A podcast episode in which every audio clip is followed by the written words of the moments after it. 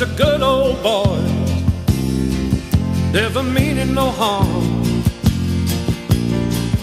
Beats all you never saw, been in trouble with the law since the day they was born. Good old boys, I'm Mart. Bog Beef. And tonight we're joined by amateur historian, writer, Kerry. Hi, um, thank you for having me on. Excellent. How are you doing tonight? I'm doing good. How are you, guys?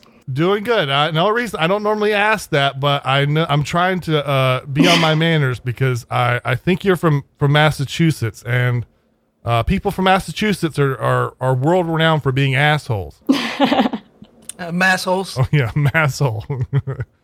Uh, are you from Massachusetts? I, I don't buy the amateur historian thing. Everybody who says they're amateur historian tend to have ex- extreme levels of historical knowledge. It's always the other way around. Like somebody who says like, "Oh yes, I have a PhD," and it's like they don't know anything. But people are like, "Oh yeah, I dabble a little bit in history." You know, I've, I, Well, you, you know the you know the meme, right? There's a meme phrase for that that is uh, historian here, and that is always like uh, the biggest piece of shit in the world is always you know flashing that. Are you from Massachusetts? I am from Massachusetts. Uh, yep, I've always Oh, lived, yeah. lived there. And um, yeah, I mean, there are a lot of great historians who are professional and a lot of great historians who are amateur. Uh, there, you can't really tell from the status um, how knowledgeable they're going to be. are you a Mayflower person? No, I am not. I should probably make that clear up front. Um, as far as I know, I don't have any um, ancestry going back to Boston Brahmins, Puritans, anything like that. Um, I'm mostly uh, uh, my recent ancestors are, are ancestors are almost all of recent European immigrants, Catholics. So, um, yeah, and from Nova Scotia also. This interview is over. spoiler alert, Merrick, you're, you're spoiling the show. So uh, I, I want to start out like uh, the reason we're doing this interview is uh, I saw your stuff on Twitter and I I've been following you forever and I didn't remember why. I I was reading your stuff uh, and I was like, okay, there's a question that I've been like semi obsessed. We've been, we've been semi obsessed with. We've had we've had Michael Lind, we've had uh, we've had huge people on the show, and like literally like uh, not to you know be to plug their book or whatever, but like uh, hey, can you come here and I'm going to ask you this question? And I've asked all these brilliant people this question, and I asked and I asked you this question, and you just destroyed me. I mean, I was I was I, I, I was it was the best. So let me ask you: Does the wasp still exist? It's kind of a tricky thing to explain, um, tricky question. As far as I can tell, um, and this is kind of what I've thought about um, after just looking at it from a bunch of different angles as part of my historical research, um, is that the concept of a wasp is is fairly misleading, um, or especially the way most people understand it. Um, it the purpose of that narrative took me a while to understand. Um, I think there's multiple things going on there, but basically, the class in the 20th century, the ruling class in the 20th century, which most members of which, yes, were, um, you know, white Anglo-Saxon Protestants, um, were a different group than, for example, the the Boston Brahmins, the, the people you would think as the real American elites. That um, th- there's the I don't think there's as much continuity there as many would imply. Um, it seems like that became a name uh, which didn't even that term didn't surface until I don't know the 50s or 60s, I think, um, and it was it was a way to summarize kind of the newer I would call it like the newer money um, elite that had arisen that was more national and also was mixing with um, a more managerial elite or something like along those lines. Um, it was just Like yuppie, yuppie-ish? yeah, it was. It was. It, it, there were few- several different groups, and it depends on what part of the 20th century you're looking at. Um, but but the point is, they were not the like hereditary elite of different regions from colonial times that you look in the 20th century. It's a little bit different, but there was just a a different class that arose or set of classes that had different um, institutions, different roles to fulfill this new uh, kind of national elite demand, um, and with these new like kind of managerial structures, um, and this was different than what you had before, which was a few regional kind of hereditary elites um, from colonial times who had more, uh, I guess you'd say, a pre-modern um, approach. And having looked into this, like my take on it is basically that um, the as the country was modernizing and diversifying during the over the course of the 20th century, um, these older families, while retaining some power, were just not able to keep up in the same way, or their functions weren't really needed in the same way, and they and so this group of kind of uh, like new money, like managerial class. I want to uh, summarize to get people up to that family part. So suggest anyone just listen to any of the other stuff we did about wasp, but to summarize really quickly, I'll, I'll go through the little wasp onion. So you should be, if you're listening to this, you should be past the whole thing. So WASP stands for White Anglo-Saxon Protestant. So obviously, me and America are white Anglo-Saxon and Protestant, but we're not who is meant in that. So you should know that it's it's more than that. Now you go next level. If you've seen movies or or just I don't know American folklore, you'll think of um, people wearing Abercrombie and Fitch. They're a bit taller. they live in New England. They go to uh uh what's what's that damn island? Um Nantucket. Um they wear uh what's the brand with the little with the little whale, the cute whale thing? Um, Um, I, don't, I, I don't know. I, I wouldn't. Uh, I know the I alligators should know, and the but I don't. Vineyard Vineyard Vines. Yeah. You know Vineyard Vines, Kerry? Uh, yeah, No, you say it. Okay. yeah. Okay. But but but uh, sorry, hang on. So uh, Okay. there there's they they wear vineyard vines. They play polo and they go to school in New England, etc. That's that's the other wasp. But now the the what you're talking about, there's another level. So which is which would be called the Boston Brahmin. The- I don't understand why no one talks about this, but this is literally we're talking about uh, like an American aristocracy of, of families and etc. Sorry, go ahead, Mary. Well, like you know, she. I think she kind of the term wasp. She just said- she just told you this really like began being used in in the fifties and sixties, right? That you meant the nineteen fifties and nineteen Yes, sixties, right? yes, yep, mhm. Right. So like you, when uh, this is what I've been complaining about you conflating the wasp and the Brahmin because they're not like you use them like like they're synonyms, but they're not. Like the whole point of the term wasp is that it was like oh we need to we need a word for like everybody who was here before uh, Ellis Island, and like so they did that, and that's what and that's what wasp means. It's not Boston Brahmin. Like they, they're they're two they're two completely distinct things. Like so, like yeah, we are we are actually wasps. If you're if if you're if like you're founding stock American or whatever, like you're you're a wasp. That was the whole point of the. But- you, you, you think you think that the like the actual like the Boston Brahmin? Imagine if you called them that. They would. I mean, you, uh, you could. thing to understand, I, uh, my understanding is that when that ter- uh, term was coined, it was specifically to refer to a certain elite class, not all old stock Americans. In part because these are all at, like post hoc terms. Like even old stock Americans is a weird um, concept in that, the fact that only certain regions had like these elites and they didn't get along. like so, like it wasn't like there was like much cohesion back then either. So it's kind of like all of these terms oversimplify, and there's a bunch of different groups that are getting conflated here, and, and people mean different things by it. But my understanding is the reason that term was coined originally was to talk about the kind of 20th century um, elite, which was a holdover, a mix of kind of the newer and older classes that had nationalized as the country had nationalized.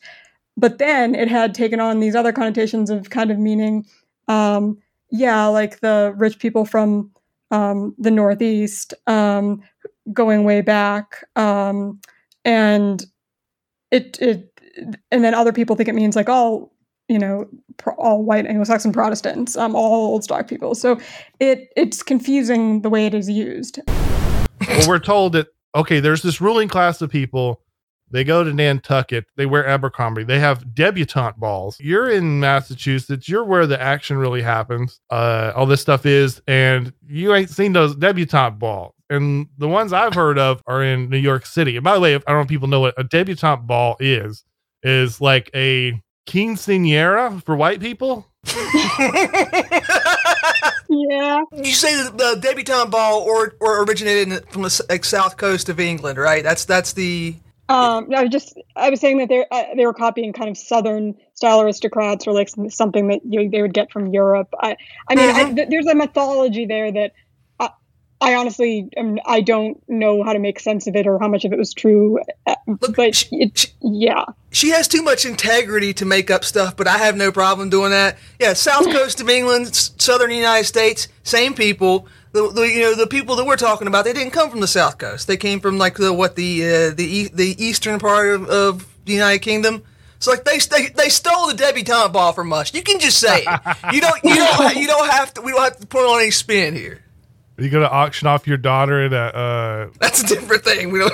something I want to get into a little bit later about the character of the of the Brahmin, but let's let's focus on the Brahmin thing because that's something that was new to me. I, I and after I looked it up, there's a there's a effing Wikipedia article on it, and like oh, okay, so we're told oh the the the, the aforementioned uh, people were ruling. Well, no, what you told me uh, was that no, the actual aristocracy for a certain time period was these people called the Boston Brahmin. So, can you tell us a little bit about the Boston Brahmin? Um, again, there's this is a term that is somewhat disputed and can refer to a few different things, but I mainly what this refers to is that is the ruling class of the New England Puritans who um, settled in Massachusetts around Boston, and they ended up becoming the most basically the most powerful and especially long-term culturally influential, institutionally influential um, of the early American elites. Um, there were some other states that had somewhat comparable establishments, but they, I think, were unique in their impact. Um, and a lot of that had to do with their belief that they were in America, that God had given them, you know, this Massachusetts and perhaps the whole country um, to make a city on a hill, to, to live the right way. Um, and they devoted themselves to that and really had an interest in this mission, um, this national vision uh, over time that then they were able to, um, as the country, you know, the re- revolution and, and then nationalization, they were the only ones who had a real interest in exercising national leadership and had the ability to do that um, versus more local leadership, especially as time went on. Um, and so they were the real kind of power elite, and they had the characteristics of a, a governing elite. You know, not just there are different, obviously, different types of elites, but these were people who were capable of exercising political power and a, a coherent culture um, on the national stage uh, for a long period of time. But it was a great that was that was a great PR statement, and they were just people who had these dreams of like you know political power on a national level. Yeah, that's one way of putting it. Yep.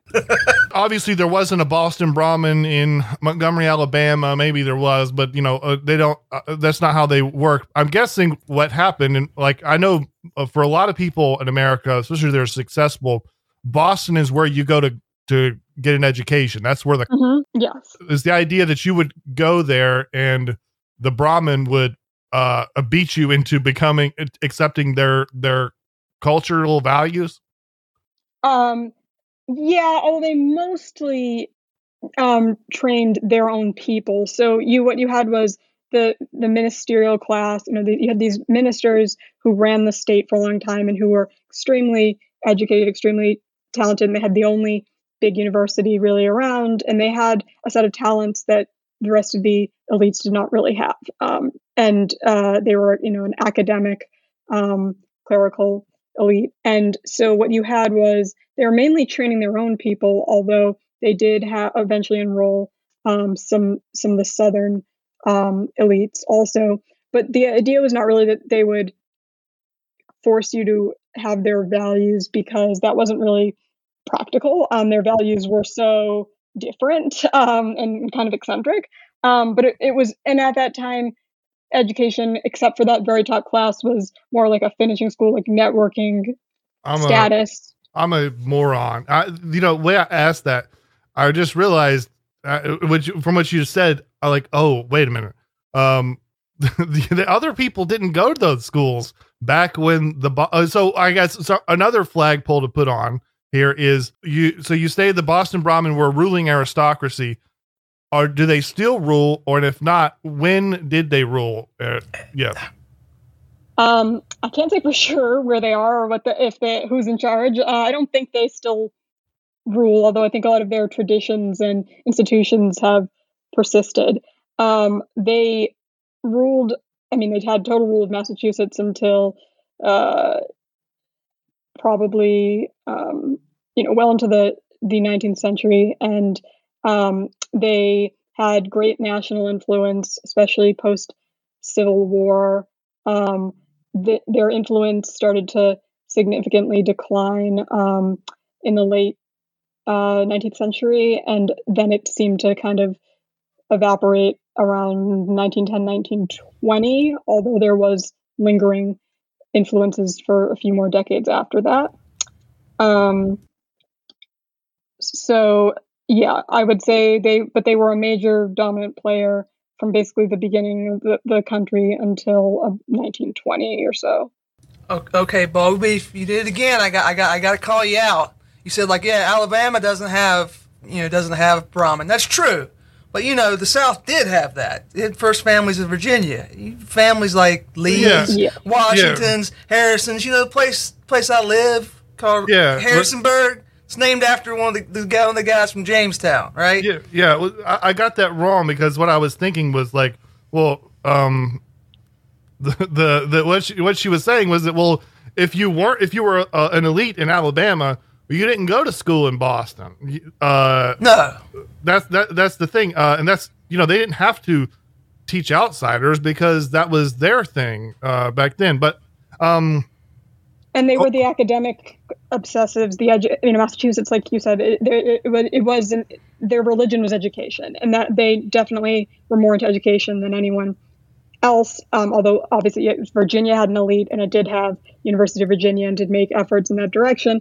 Um, uh, that was all true. Um, and just to clarify, the Boston Brahmins, some people use that term to mean more the merchant class that married in with them and became a larger group a little bit later the, with the Puritans. I you can draw the line either way, but I'm talking about the kind of cultural elite um, and political elite in the that was dominant in the 19th century.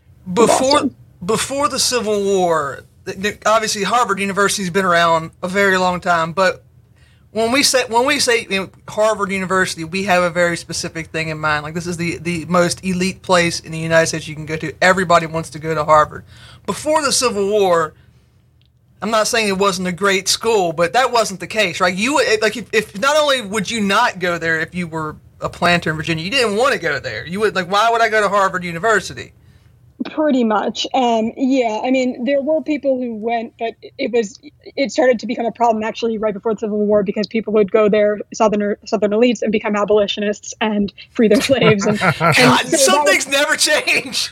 yeah, so like you did have a little bit of that, um, but back then all colleges, universities in the U.S. were local for the local elite. You know, the Puritans were a little bit different in that like theirs was specifically for training ministers, um, and then for training their cultural elite, which kind of which is kind of unique. But you were you had a specific for the most part you were doing a locally oriented. It wasn't like a totally meritocratic thing, or it, that wasn't the point. It was to create a a um, gentleman class, a you know, a, and get cohesion and educate them in the traditions and all that. Um, now, after the Civil War, this is when the WASPing st- starts to shape up because you get started, you're starting to modernize, you're starting to get a middle class, you're starting to get everyone, like not everyone, but many more people go into colleges. The colleges start rapidly expanding. And so Harvard ends up having to, in its effort to compete to stay number one, um, rapidly expands and, and redesigns itself. So, and that's when you start to see some of the debutante ball stuff and whatever popping up.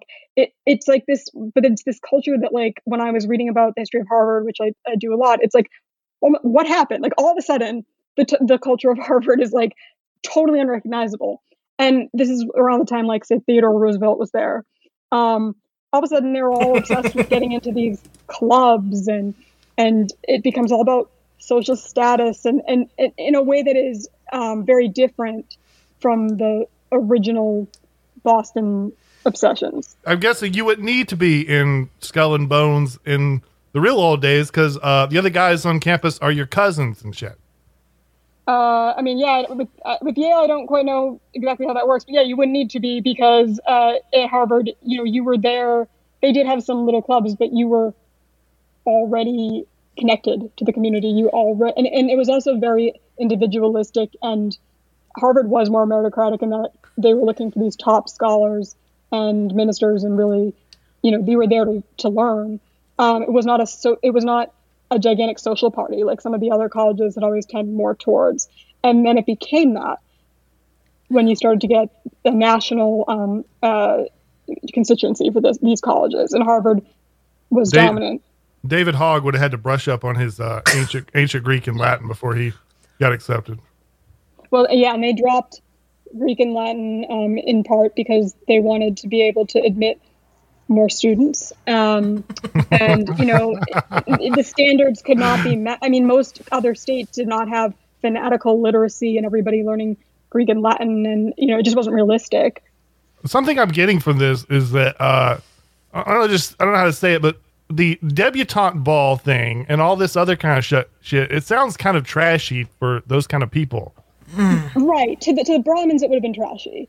Um, I'm not judging it. I'm just saying that you know this is what I mean by the difference of like it's supposed to be like glamorous or whatever. Like it it if you're looking at it from the Brahmin perspective, like which is what I had been studying, um, and then you switch to it, it's like who are these you know kind of people who showed up and just were not they were not they like again new money versus old money. New money, They seemed yeah. unserious. They seemed kind of unserious by comparison, and in a lot of ways like that's inevitable like the difference in incentives and in being how rooted you are and whether you have like a class consciousness the the class authority that the you know what the puritans had going what the brahmins had going was rare to be able to have had this elite tradition that had brought up um, over many years and um, y- then it was like we tried to switch to generating this national elite which was kind of just taken from everywhere based on academic performance and some other things. And it's not really clear that you can get the same results from that. Um, it's a very different model. Uh, Char- uh, yeah, uh, you. I'm chomp- championing the bit. Charles William Eliot. Do you think he destroyed? I mean, uh, he destroyed Harvard, but did he also destroy the WASP as a class? Uh, I think he was navigating some inevitable shifts and did his best to preserve their influence, but ultimately that, you know, wasn't, they did lose their influence once around, you know, once he was gone. Um, and I think that was kind of inevitable. I don't blame it on him. I think he was attempting to mitigate and get ahead of the the decline that was kind of built in. And part of it was just that this was a very small group. It was a very small group that couldn't have possibly been doing everything forever. And um, especially when you had all this immigration, when everything was everyone was moving around, there was such a big population boom. Everything's changing, and they were also um, optimized for kind of this pre-modern leadership style, this very academic priestly leadership style that was not really needed. And I think to a large extent why they kind of disappeared was a lot of them started bailing on their own institutions to do other things because you know they'd been kind of taken over to some extent and they, they didn't need them anymore. And and so that's what happened. Just they became outdated Yeah. So uh, for listeners, Charles uh, Charles Eliot was the I think the president of Harvard from like 1870 until after the after the turn of the century. Sometime he, he was 1910 yeah. So I mean, you know, basically the entire Republican era. He wa- not Repu- not Republican era, like the Republican Party era. He was the he was the man in charge of Harvard during that entire time when it shifted from what it was, it, which is funny because, like, in my opinion, what happened was the, the very first thing you said, like, these are people who had, like, they had an idea and they had, a, you know, a concept of how we could be national leaders. They got their wish. They became the leaders of the country, and when you become, when that happens, you you do destroy who you were before because now you're you're an imperial power. You're not you're not you're not the you're not the Northeast anymore. You're not this like Mm-hmm. section of the country that has your own thing. No, you're in charge, and that means that you're going to obliterate your identity along with everything else you do. Uh, I'm picturing this guy you just mentioned, Eliot, as like a a Khrushchev or a, a Gorbachev. I was no, he's not. He's a revolutionary. Like he's he's he transformed it. Oh, oh, okay. Well, I mean, yeah, but like like like she said, I mean, if the same things were happening at Yale and Princeton, then you have to imagine that the forces of history were were at motion here, rather than uh yeah, I mean, I'm not suggesting that like he, that he did it. You know, that he like that his like he was Doctor No, and he. but this he was the man plan. he was the manager on call when when it It- happened. it's al- yeah, it's always fun to pick like a person and say, look at this person's tenure, and then like this is this is when everything went terribly Well, wrong. he's he's usually criticized for having ruined education. Um, it- like Yes, in- in like, America, yeah. standards.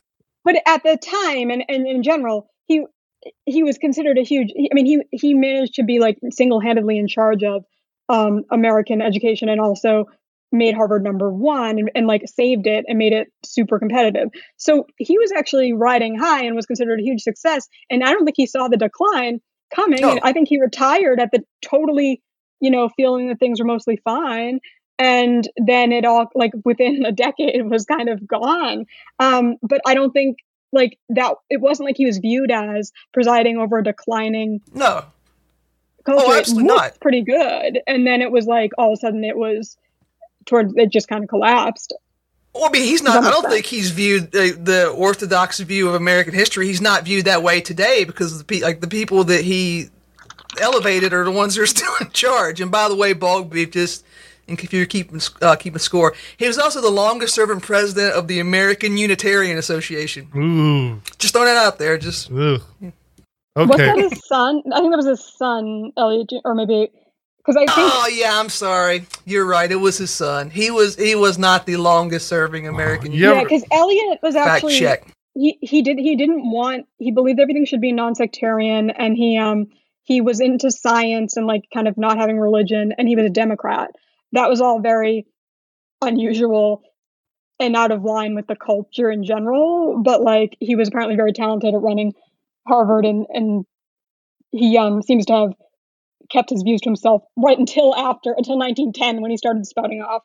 Um but essentially yeah Massachusetts, uh, the Brahmins in Massachusetts basically were running the Republican Party for you know from the beginning until um, the, uh, I don't know nineteen, well into the nineteen early nineteen hundreds. Um, though losing influence pretty quickly.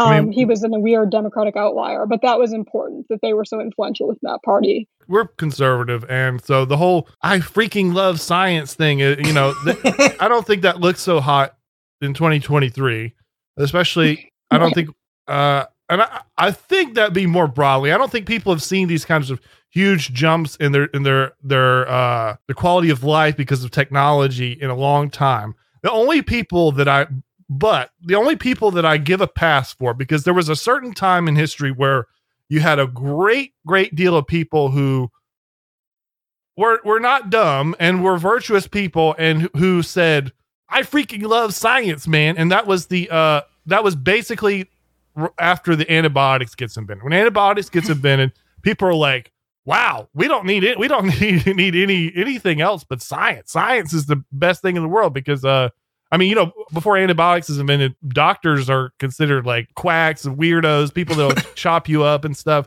All of a sudden, antibiotics gets invented, and science is the greatest thing in the world. And I'm, so- I, I mean, it was, uh, and I, that's around that same time, Well, right? you, you take somebody like Henry Adams, who like he, he wrote he wrote uh, his most famous book is basically science is really cool. I wish that I would have had a scientific education instead of the you know, useless classical one that I received. yeah, Uh, but like if you think about it, he, when he's born, uh, there's there's probably like a, a couple miles of railroad tracks in the United States total. It's just, it's- everybody's running riding around in horses. By the time he dies, you know the their uh, airplanes are flying over the Western Front and people are being uh, gassed and stuff. And it, like there was a there was a, an unimaginable advancement in a very short period of time. So you can see how they would think, well, actually, Yeah. science is to solve everything. He was obsessed with like electric, like the electric power, and who wouldn't be if it if it was invented your, during your lifetime?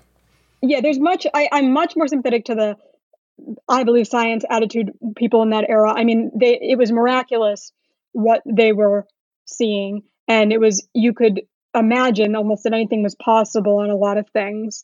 And there had been kind of the death of, especially in Boston, you had kind of a collapse of religion in a place that was extremely religious, and the elite didn't really know what to do. And that you, but you also had a strong tradition of science and medicine in Boston, and it was actually quite common for the the leading ministerial families. Like one son would become a minister, and the other would become a scientist or a physician.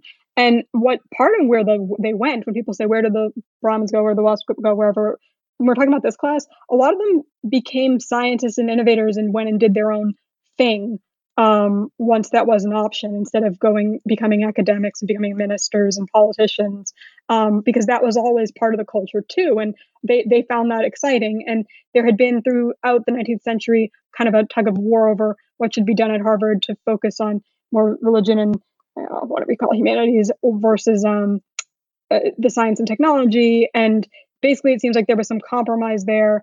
And it was decided that because you had the middle class and the business people wanting their sons to be educated technically, and, and they thought that would be the future and we don't need classics as much. And so the compromise that seems to have been worked out was that Eliot, who was young but and associated with this new science um, movement, um, was supposed to work with Emerson who was I study and was one of the reasons I got into this, who was obviously from the, the religious and um, you know, philosophical literary background, but was considered for someone of his generation um, open to science without being totally given over to it, and and he understood the kind of the risk, and so they were he was supposed to I think balance him out.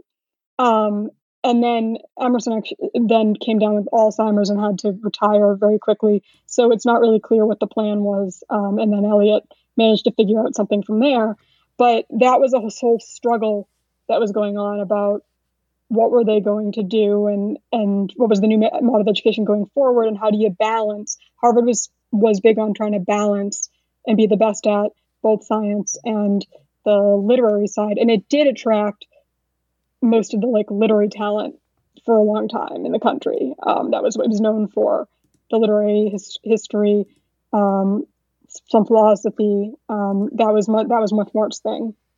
I'm, I'm glad you brought that name up because a, a, listener, I, we were we've, talk, we've been talking forever about how we're going to do do this kind of episode, and uh, I'm a very knowledgeable listener. I said, "Is there any questions that I should ask?" And he said, "One was."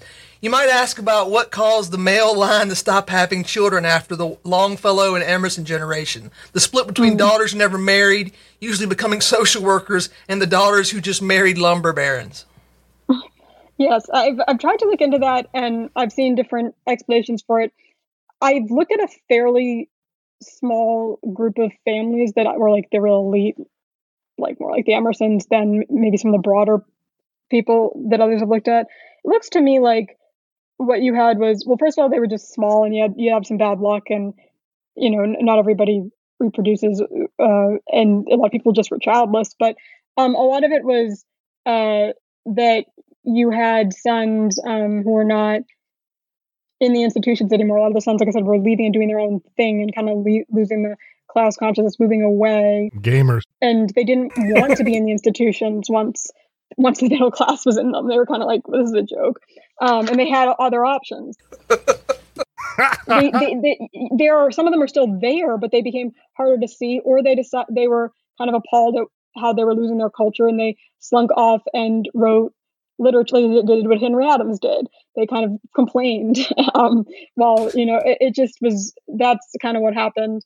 Um, but I think in any event, they were just not a big group and they were not going to reproduce as much as the immigrants and they didn't have um, ways of become uh, ways of having like the class cohesion to some extent. They were very individual. Like first, one thing I would that I feel like needs to be understood is they were very unique as an elite and as a people in their extreme individualism. Like there are, are characteristics they share with other kind of ruling elites, but I don't never. I think they they were unique in this like inner directedness. This um, this just they they they just could not be um, a community without having that ties the both the religion and the like needing to be in Massachusetts or near the institutions or whatever. If they were if it didn't have that structure, they kind of would just go off and pursue their own interests.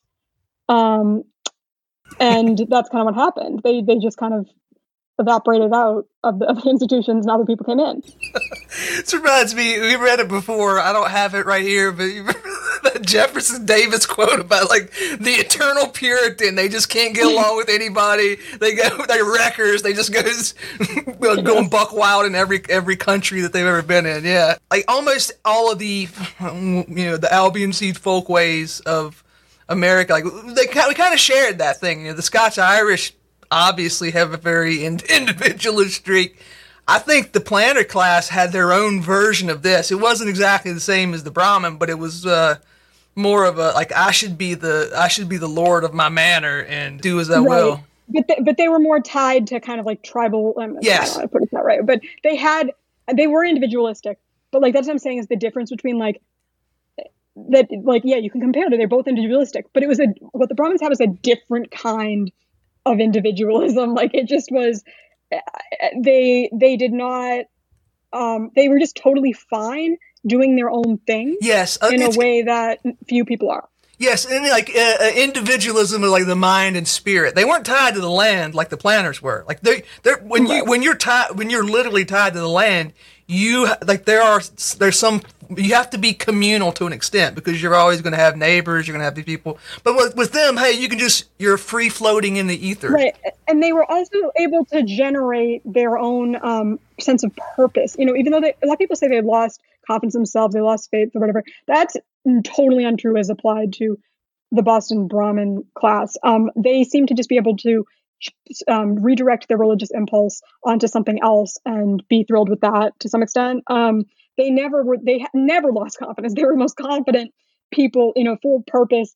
Um, but it was a blow to them when they they lost control of the culture but they they for the most part all stayed on the mission trying either if they didn't go work on a Mhm. different project they did try to the very end to make it work and they never reassessed or became a convert really to a totally different way of being. Um they were they're extremely purpose driven mission driven Can can you imagine like the north like the uh the Brahmin doing like a um in the south I mean so I was reading well there was one elite uh, a southern elite I was reading about. In terms of the individual thing he, he had like a bad boy streak in terms of like um he would write books and this is like in in in times where there's slavery he would write science fiction books fantasy books. There was sex in it. It was a little bit like a rock and roll streak to it and there was no problem with that. But the same guy his family uh his brother decided to marry one of his one of his black slaves. They killed him. Hmm. i don't think you would see that up north. You know that like i don't know what you call that because honor killing is usually the girl but you know i don't think you would see that.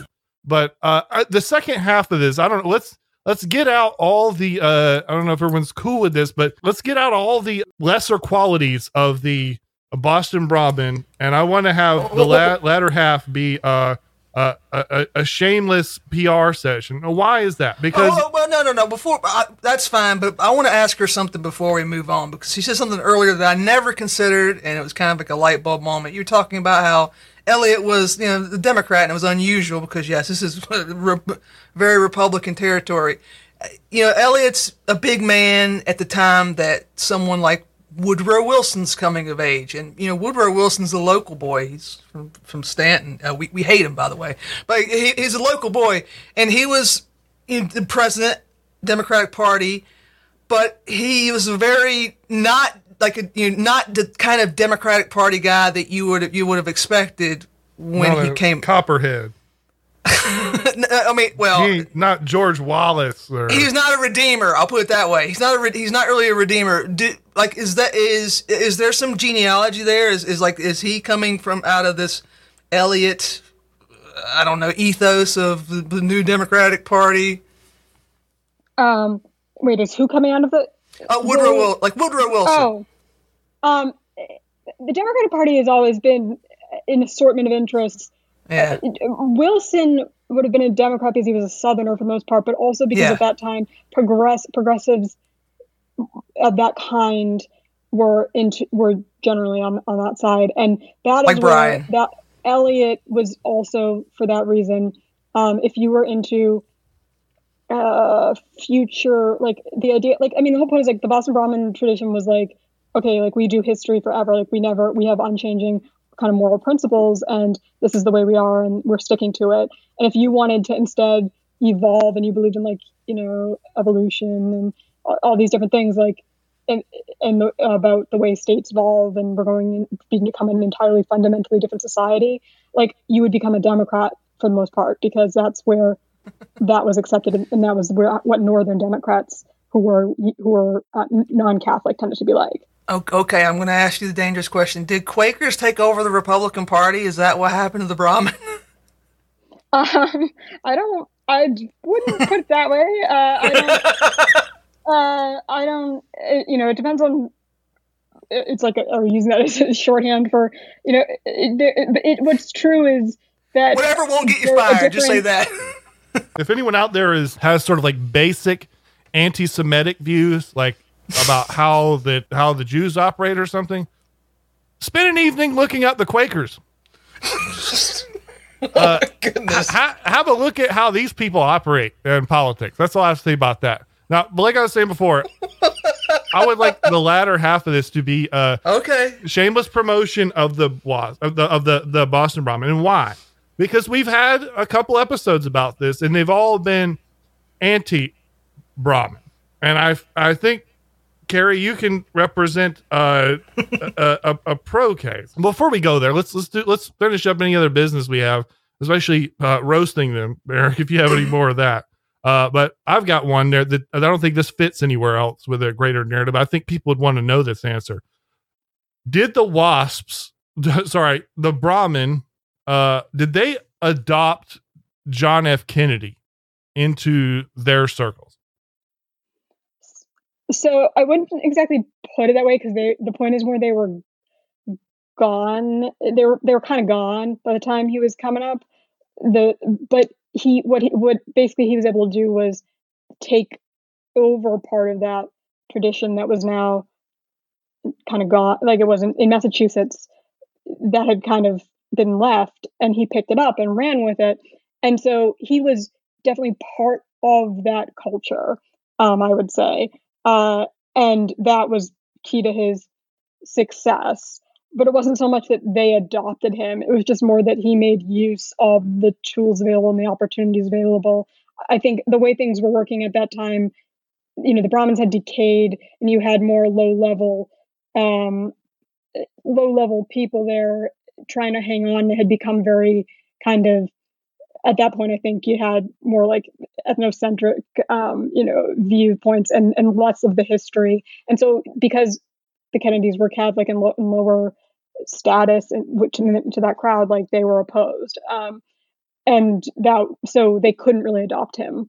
Um but yet he was part of that what lingered of that culture um, and, and embodied it in some ways and he had gone to harvard i mean like there there was at that point some overlap but just the point is like at that point um the brahmins were largely gone and a bunch of people had come in Okay, this is our last opportunity to roast. Okay, so they uh they they got got not total yeah, but almost total control over the country after the Civil War. They we pretty much we, we lived in um Yan- Yankee world for for, for the the sec, you know the, the second half of the 19th century and part of the early 20th century.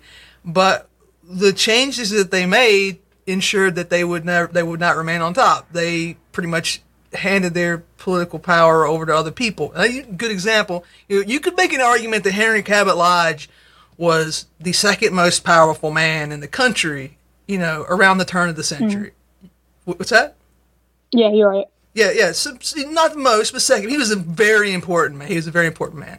His son was a very important regional politician. He, you know, worked for worked for uh, Eisenhower. I think uh, he, he he was he was still he was still there, kind of like Huey Long's son, right? He he was a powerful man in his own right in the region. His grand his grandkids, they're I, I don't think any of them are in politics anymore because what like what what room is there for the the lodges in Massachusetts?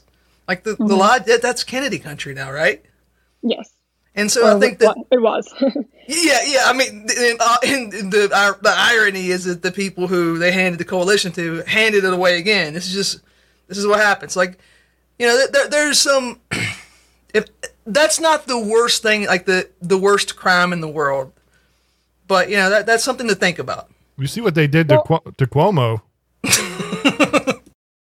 what I would say on that is the way I look at it is th- the Brahmins they they did what they pretty much had to do, and I, I asked a, a, a Russian person once. I said, "What do you think about Stalin?" They said he did what he had to do.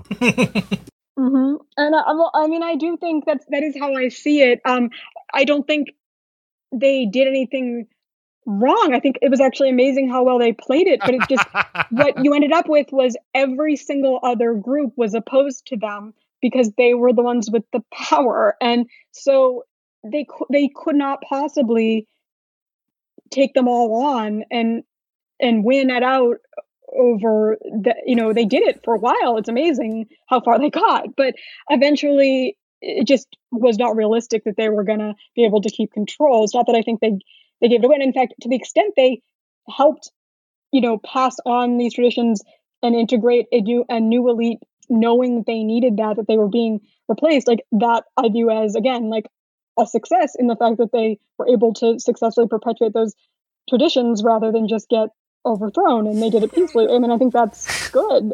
What else? There was no other way they were going to really. What else could they have done? Well, I Um, mean, what they could have done is we could have continued to be a country that had like sections of political power. You could have not, like, like they could have not imported a, a, a, a buttload of people and then had prosecuted a war against the other part of the country and then taken it over by force of arms. Like I, I, I understand why I understand why this happened. I'm not. I'm not trying. Well, I am trying to le- relitigate that, but that's not the point. I, I, You I, did- war- But- I, Kerry, I, I warned you this was going to happen. no, no. To put it simplistically, they honestly believed that that New England and their mission would not survive if this if they didn't get the South and and West essentially under control because they believed that they were going to be t- undertaken by a foreign power and or defect because they couldn't be independent. Like they did not trust and believe that they could self govern at all. And they wanted yeah. to run those places like colonies of New England and redo the entire country to be under their control and redesigned on the New England basis. That's what they believed was necessary for the survival of their own tradition and the culture, and they felt entitled to do that. Um, I get why other people would find that offensive, um, but like I don't think it was. I think especially looking at what's happened, I don't think it was as unreasonable as people might make it seem. And I also think they had very legitimate concerns for as to why the South was a security, like a basically security threat. Um, even you know, I'm not I'm not saying it wasn't a big thing that they did or why I would don't get why people resent it, but I really think they felt they needed to go in and and deal with that, but they could only deal with it so much, and you know the rest of the country started to gang up against them a- again naturally. Um, you know during Reconstruction, and, and that was kind of the end of that. When they didn't win Reconstruction, it became more and more difficult. Um, but the country was already having a lot of strains by mid uh, 19th century, and they, they came in and had had addressed many of those in a way that I find very impressive. And I think the problem now that we have is there's nobody to replace them with the coherence and the sense of mission and the desire to make this project work and, and having like a, basically like a religious need to fix these problems and integrate everybody and and make sure everything's consistent. Um, you know that was the role they played that has been very very difficult to replace. And so now, yeah, now we're kind of drifting with you know believe science is much harder to take seriously. I mean, in part it's because there's been no coherence in, in this this new WASP leadership. You know, my criticism of them would be, and I, again, I don't think they really could have helped this, but I wish that there was more consciousness of the way they differed from the Brahmins in that because they don't have these traditions and these roots and these understandings of what you have to do to be a governing elite, we're kind of spiraling, and it doesn't seem like most people understand why. Yes, yes, yes. This is okay. This is the, this is the the the uh this is the real meat the the filet mignon of this conversation of of where of what's what's important about this conversation which nobody talks about the big thing especially i think if you're okay i'll just put it like this so uh, obviously, me and Merrick, we're Southern. Uh, we we have uh, long-standing uh, hatred of, of these people. However, it's re- it's better to have uh, a manager that you hate to have a different manager every week because you can't make Mhm. deals with whatever rules the United States. There's no one. There's nothing that, that sort of sits in. I, I'm sorry. I'm I'm I'm not going to go off. Uh, but I, I okay. I'll have it. I'll have a question for you that'll set that up in a second. But before we go there, I'm going to have to sell people on this because we're going. A lot of people are going to dismiss this conversation because they're going to say maybe they're right. I don't know. Uh, I- well, well I'm going to ask you that. Uh, these people were un that the Boston Brahmin were unfit to be a ruling aristocracy because they they're like uh the essence of uh leftism, progressivism. These people uh invented progressivism. They're like the the United States is exactly how they want that how they want to be. They would have done everything the same. And so I don't know. Tell me something a, a surprising way that they were uh I don't know socially conservative or is that true? Or were the are these people just uh, is just being uh uh you know a, a modern radical progressive uh the just was it is that built into these people is that who they are they their culture led to a particular type of what I would call, I guess, like sort of liberal. It was a conservative liberalism. Um, it it was a unique culture that, in many ways, can look left wing. It is not the same thing as all the strains of progressivism. It, it, it depends on what aspect you're talking about. I mean, they, they were not progressive in the sense that they believed that humanity would fundamentally change. They were not socialists. They were not um, um, people who believed in um, they, they well first of all overall they really believed in keeping order and doing it right and not losing their city on the hill so they didn't do ridiculous social programs and a lot of the things that when i've looked into the things that are they get criticized for that are supposed to be like liberal elitism run amok um, a lot of those things when you look into it once again they really did have like some like national security reason for doing it and it like it's their their motivations were not what is said that but they certainly were um, I mean, Massachusetts was outstanding in its commitment to abolition and civil rights. I mean, no other state comes close to. It would never have gotten done without Massachusetts' like obsession with the need for um, individual equality and freedom. Uh, that they really believed in that. So on issues of race, they, they, they're very liberal, but they wouldn't have appreciated this um, some of the, the progressive things now where it's group based. They were not group based people. Um, they were indi- individualistic, um, and they were liberal in the way that cosmopolitan intellectual people tend to be in general. Like that is the that they're all pretty much like that in all over the world. You get that they're um, going to be more open to um, you know kind of a, less traditional religion. They're going to be more open to science. They're going to be more open to alternative lifestyles and, and things like that. Um, but they also were extremely patriarchal and they were not very liberal when it came to women. So it kind of depended. Yeah, liberalism is often a result of having to deal with certain conflicts. Like, for example, the idea that, you know, the religious wars or whatever led people to declare religious tolerance because you simply had to put an end to all the fighting. The, the fact is, the Boston Brahmins, they were extremely, because they were all religious fanatics and individualists, um, you ended up with all these dissenters and, you know, it was too much if you were to, um, you couldn't have everyone trying to enforce orthodoxy on each other. So over time, it just became the norm to be chill about a lot of this stuff because there was just so much self-expression and interesting things going on there.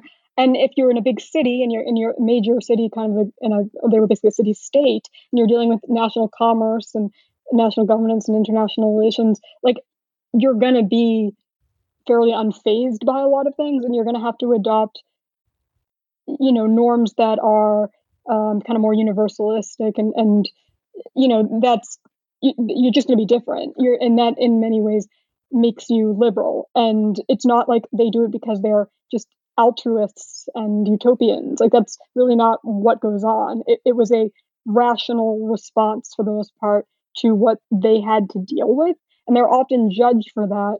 And it's like again, it comes down to like what was the alternative. Like I can see like a lot of other places they complain about, you know, we can't our traditional way of life is like not working or whatever.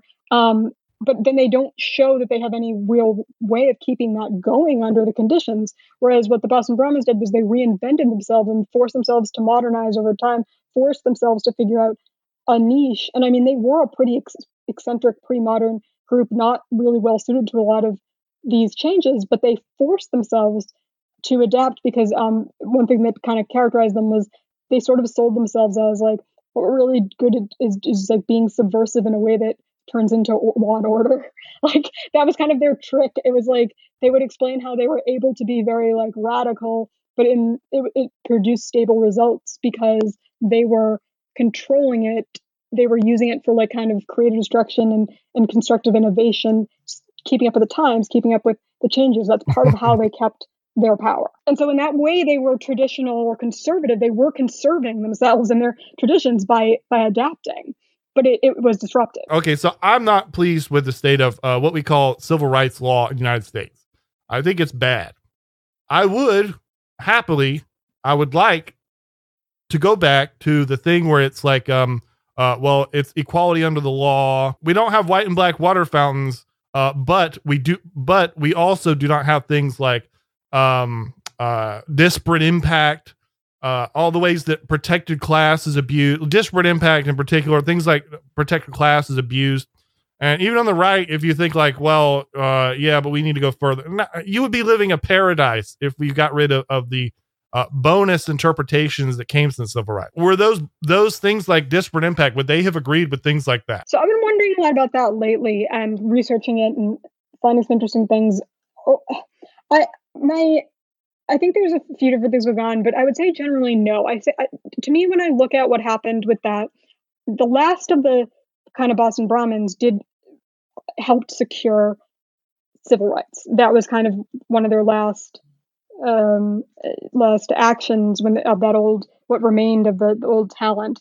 Um, and then that was right at the point where they lost kind of all control. And I believe honestly that the the people who took over after that just had absolutely no idea how to handle this and did all sorts of just dysfunctional things in different ways um, in ways that are not really surprising when you look at what the circumstances were. There's no reason they would have been able to handle it well um, but it was just a kind of a tragedy that the brahmins were not they, they, if they had been there longer i think it might have gone much differently. But because that was when you got the turnover and it was full full transition to this new ruling class, um, all these crazy things happened. And no, I don't think they would support a lot of what's gone on.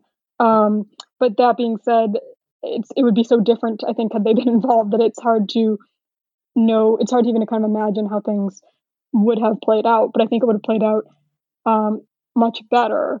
Well, um, that, that, makes sense to me. I mean, these are the people that uh, uh, they fought us, and then uh, they certainly didn't object to things like Robert E. Lee statues going up, uh, mending that fence after it was over. I mean, not exactly right. Obviously, Reconstruction was rough, but um, I mean, there's there's this the the opinion that's come about in the past 20, 30 years, certainly d- on things like uh, civil rights or uh, the Civil War or whatever, it certainly doesn't look like exactly the same people are in charge. And um, now let's just go, let's just put the pedal to the metal. And by the way, part of this is a, a tribute to um, uh, Curtis Yarvin calling him a, a communist. So uh, now we're going to talk about all the great things about the uh, uh, about the Boston Brown Merrick.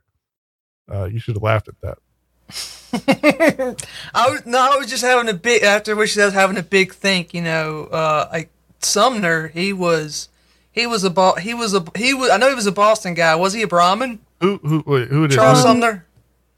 So I mean, it depends, I guess, on how you're going to define it. He's in that group, but if you were to look at his social position and analyze it, um, he was from a a poor family, um, but that but his father had gained some favor with the elites and um, had, had been able to go to Harvard. Charles um, and he he was very well liked by the attorneys there, and they asked him to to work with one of the leading attorneys as an assistant and work in the library.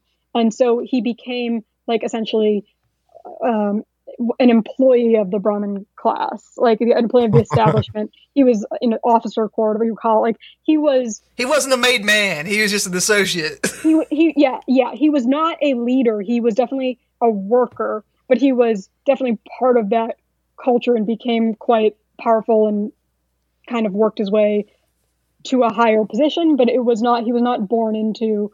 Um, the ruling class in any way. I was just thinking, you know, we're talking about equality before the law. Someone like Sumner or like I guess Thaddeus Stevens, who, by the way, Pennsylvania guy. I think he. I, I know mm-hmm. he, he, wasn't a Congregationalist. I'm not sure. I have to, have to further investigate that, but uh, you know, may, uh, was was equality before the law like a religious belief of the Brahmin class, or was that something separate?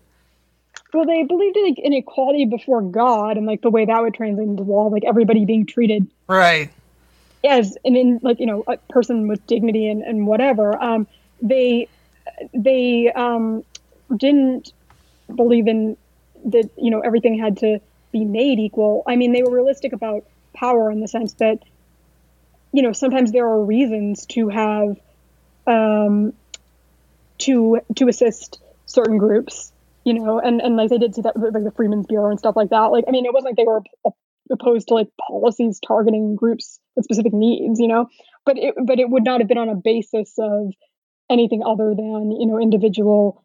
Um, you know, uh, the the law should apply to everyone equally. Is, should be the default. Yes, um, they were not. That's kind of the difference between a huge difference between them and Stevens is that Massachusetts, the Brahmins and the whole Massachusetts tradition was elitist, it was Republican. It absolutely did not believe in any sort of um, the democracy could work without elite guidance. It did believe in local self-government under like a minister or something that after if you once you were trained up to the point where you could do that.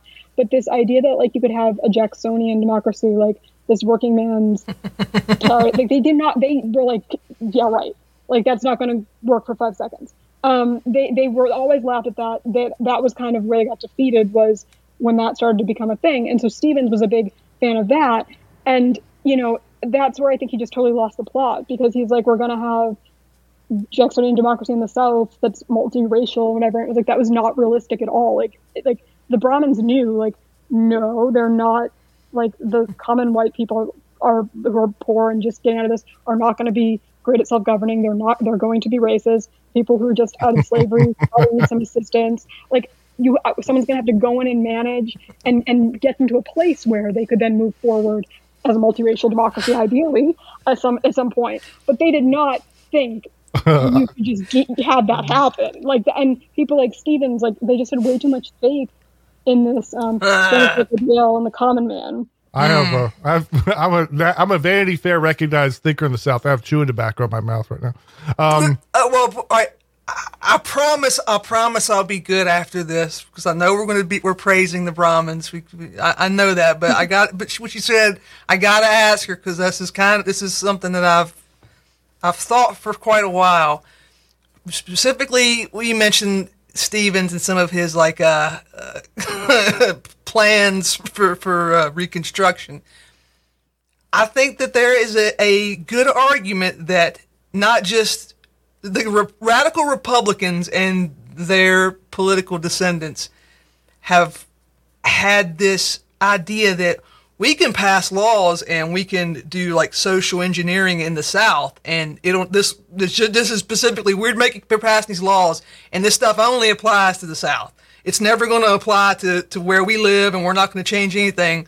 But like here here you have to do it this way, and every single time that's happened, there's been there's been a, a boomerang effect. Whether whether you like whether you think it was a good thing or a bad thing I, I don't like. Did, do you think that? I mean, I know the Brahmins definitely uh, didn't seem like people who would who would enjoy this. Like maybe someone like like Thaddeus Stevens might, because I think that he was kind of a radical maniac in both his personal and political life. But I don't think the I don't think the people who sound like okay, yeah, sure, we'll we'll do this. We'll we'll pass these laws and we'll make the South behave. And then lo and behold, a judge decides, actually, thank you for this law. This means now, you know, uh, this stuff applies to Boston too.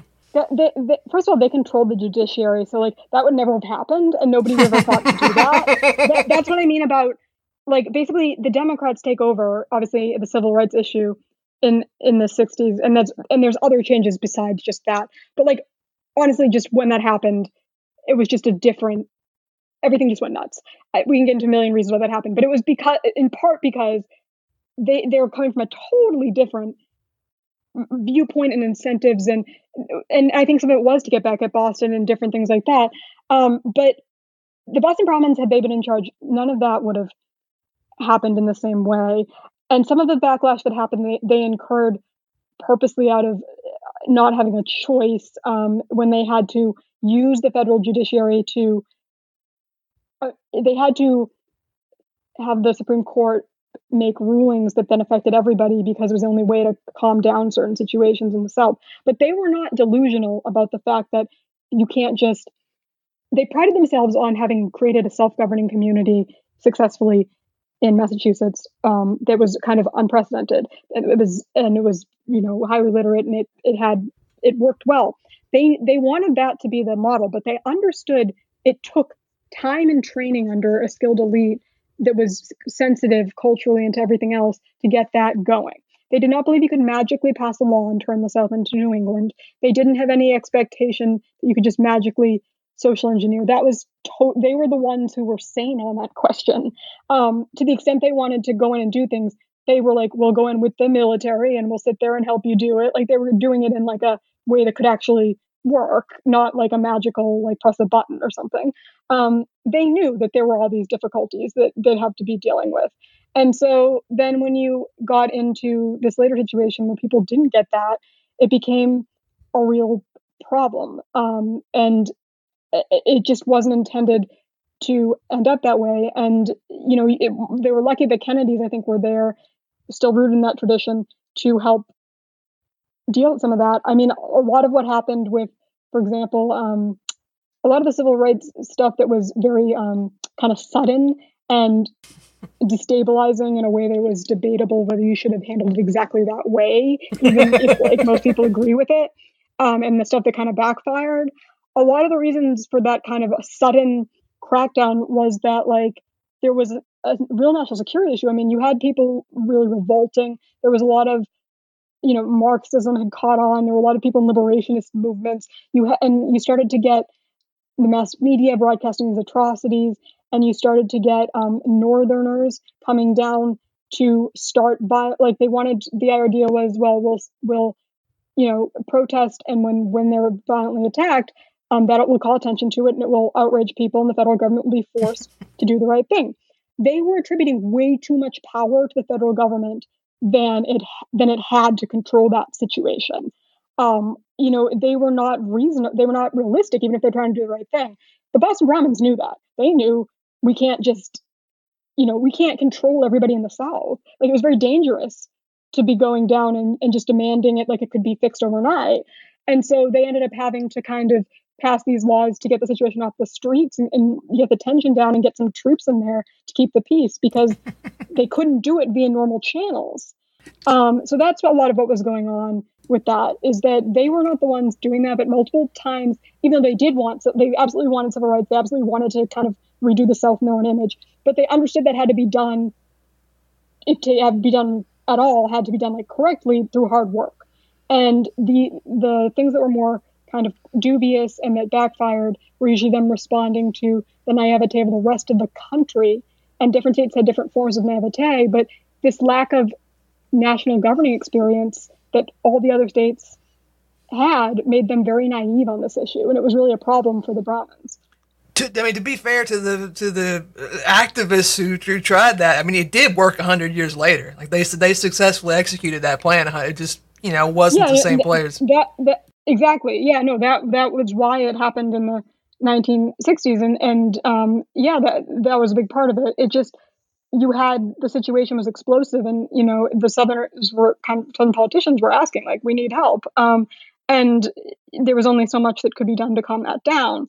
And so that's why a lot of these that was always their theory. I mean, they felt it was destabilizing to the country to have these issues, these divisions, um, communities that couldn't get along with each other. Like that was why they opposed segregation and they, they opposed so many other things. It was also um, they opposed things that delegitimized the the court system, the government system, the political philosophy that was their creation to a large extent, and that they were proud of their mission. They believed like the entire legitimacy of the government and the court system was going to go down if if Southerners flouted it in such a conspicuous way.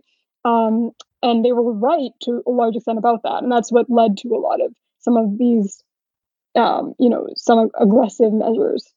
Uh, by the way, um, you know, uh, everyone knows how the uh, the Brahmin caste works in India. I don't want to get into that, but um, uh, the secret to Jacksonian democracy is uh, if North is Brahmin, it was a Sikh thing. It was uh, the secret is it was uh, we wanted a uh, a military elite instead of a uh, academic elite, but uh, rather than like an Athenian democracy. But anyways, um, okay, so now uh, just tee off. Let's go.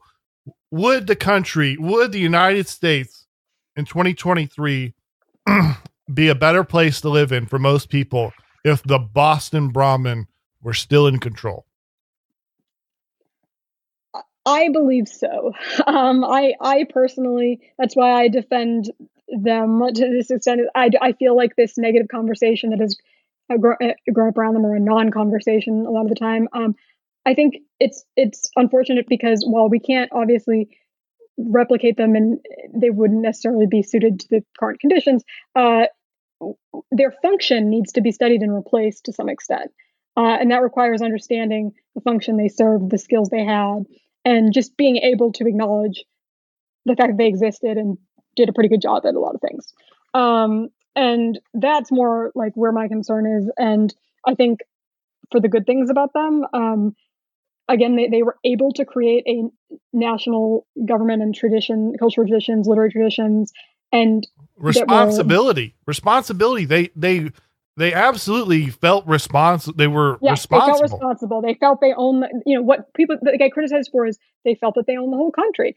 You know this is before we had you know democratized a lot of things there was still a republican form of government still local that wasn't as outrageous as it sounds now i mean that was a model that some people did accept including other states um, but they they believed in their own cultural authority their own um, they had class authority. They believed that this was their mission. They wanted to get it done. They were loyal to this. They were all in on it. They, you know, they were trustworthy on that, and they were going to try everything they could to make it work in line with what I think was a pretty good vision with, you know, with pretty good institutions. Uh, and I think, you know, that is very hard to replace. Um, that, that's one thing I think was very good about them.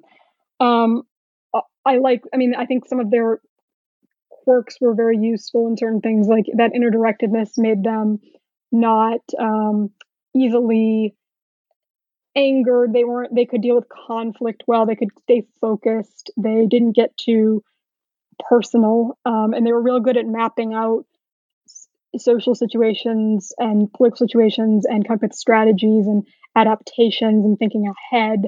And they were willing to make compromises and do what needed to be done, you know, realistically, even when that took a lot of sacrifice on their part or risk on their part.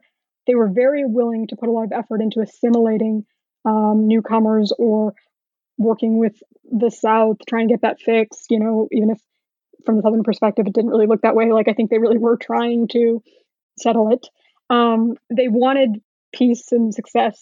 I think overall, and they wanted everybody to be part of their vision. So I think that was very positive. I think the losing of the confidence that we can assimilate people, that we can deal confidently with our culture and be proud of it and preserve it has been an issue.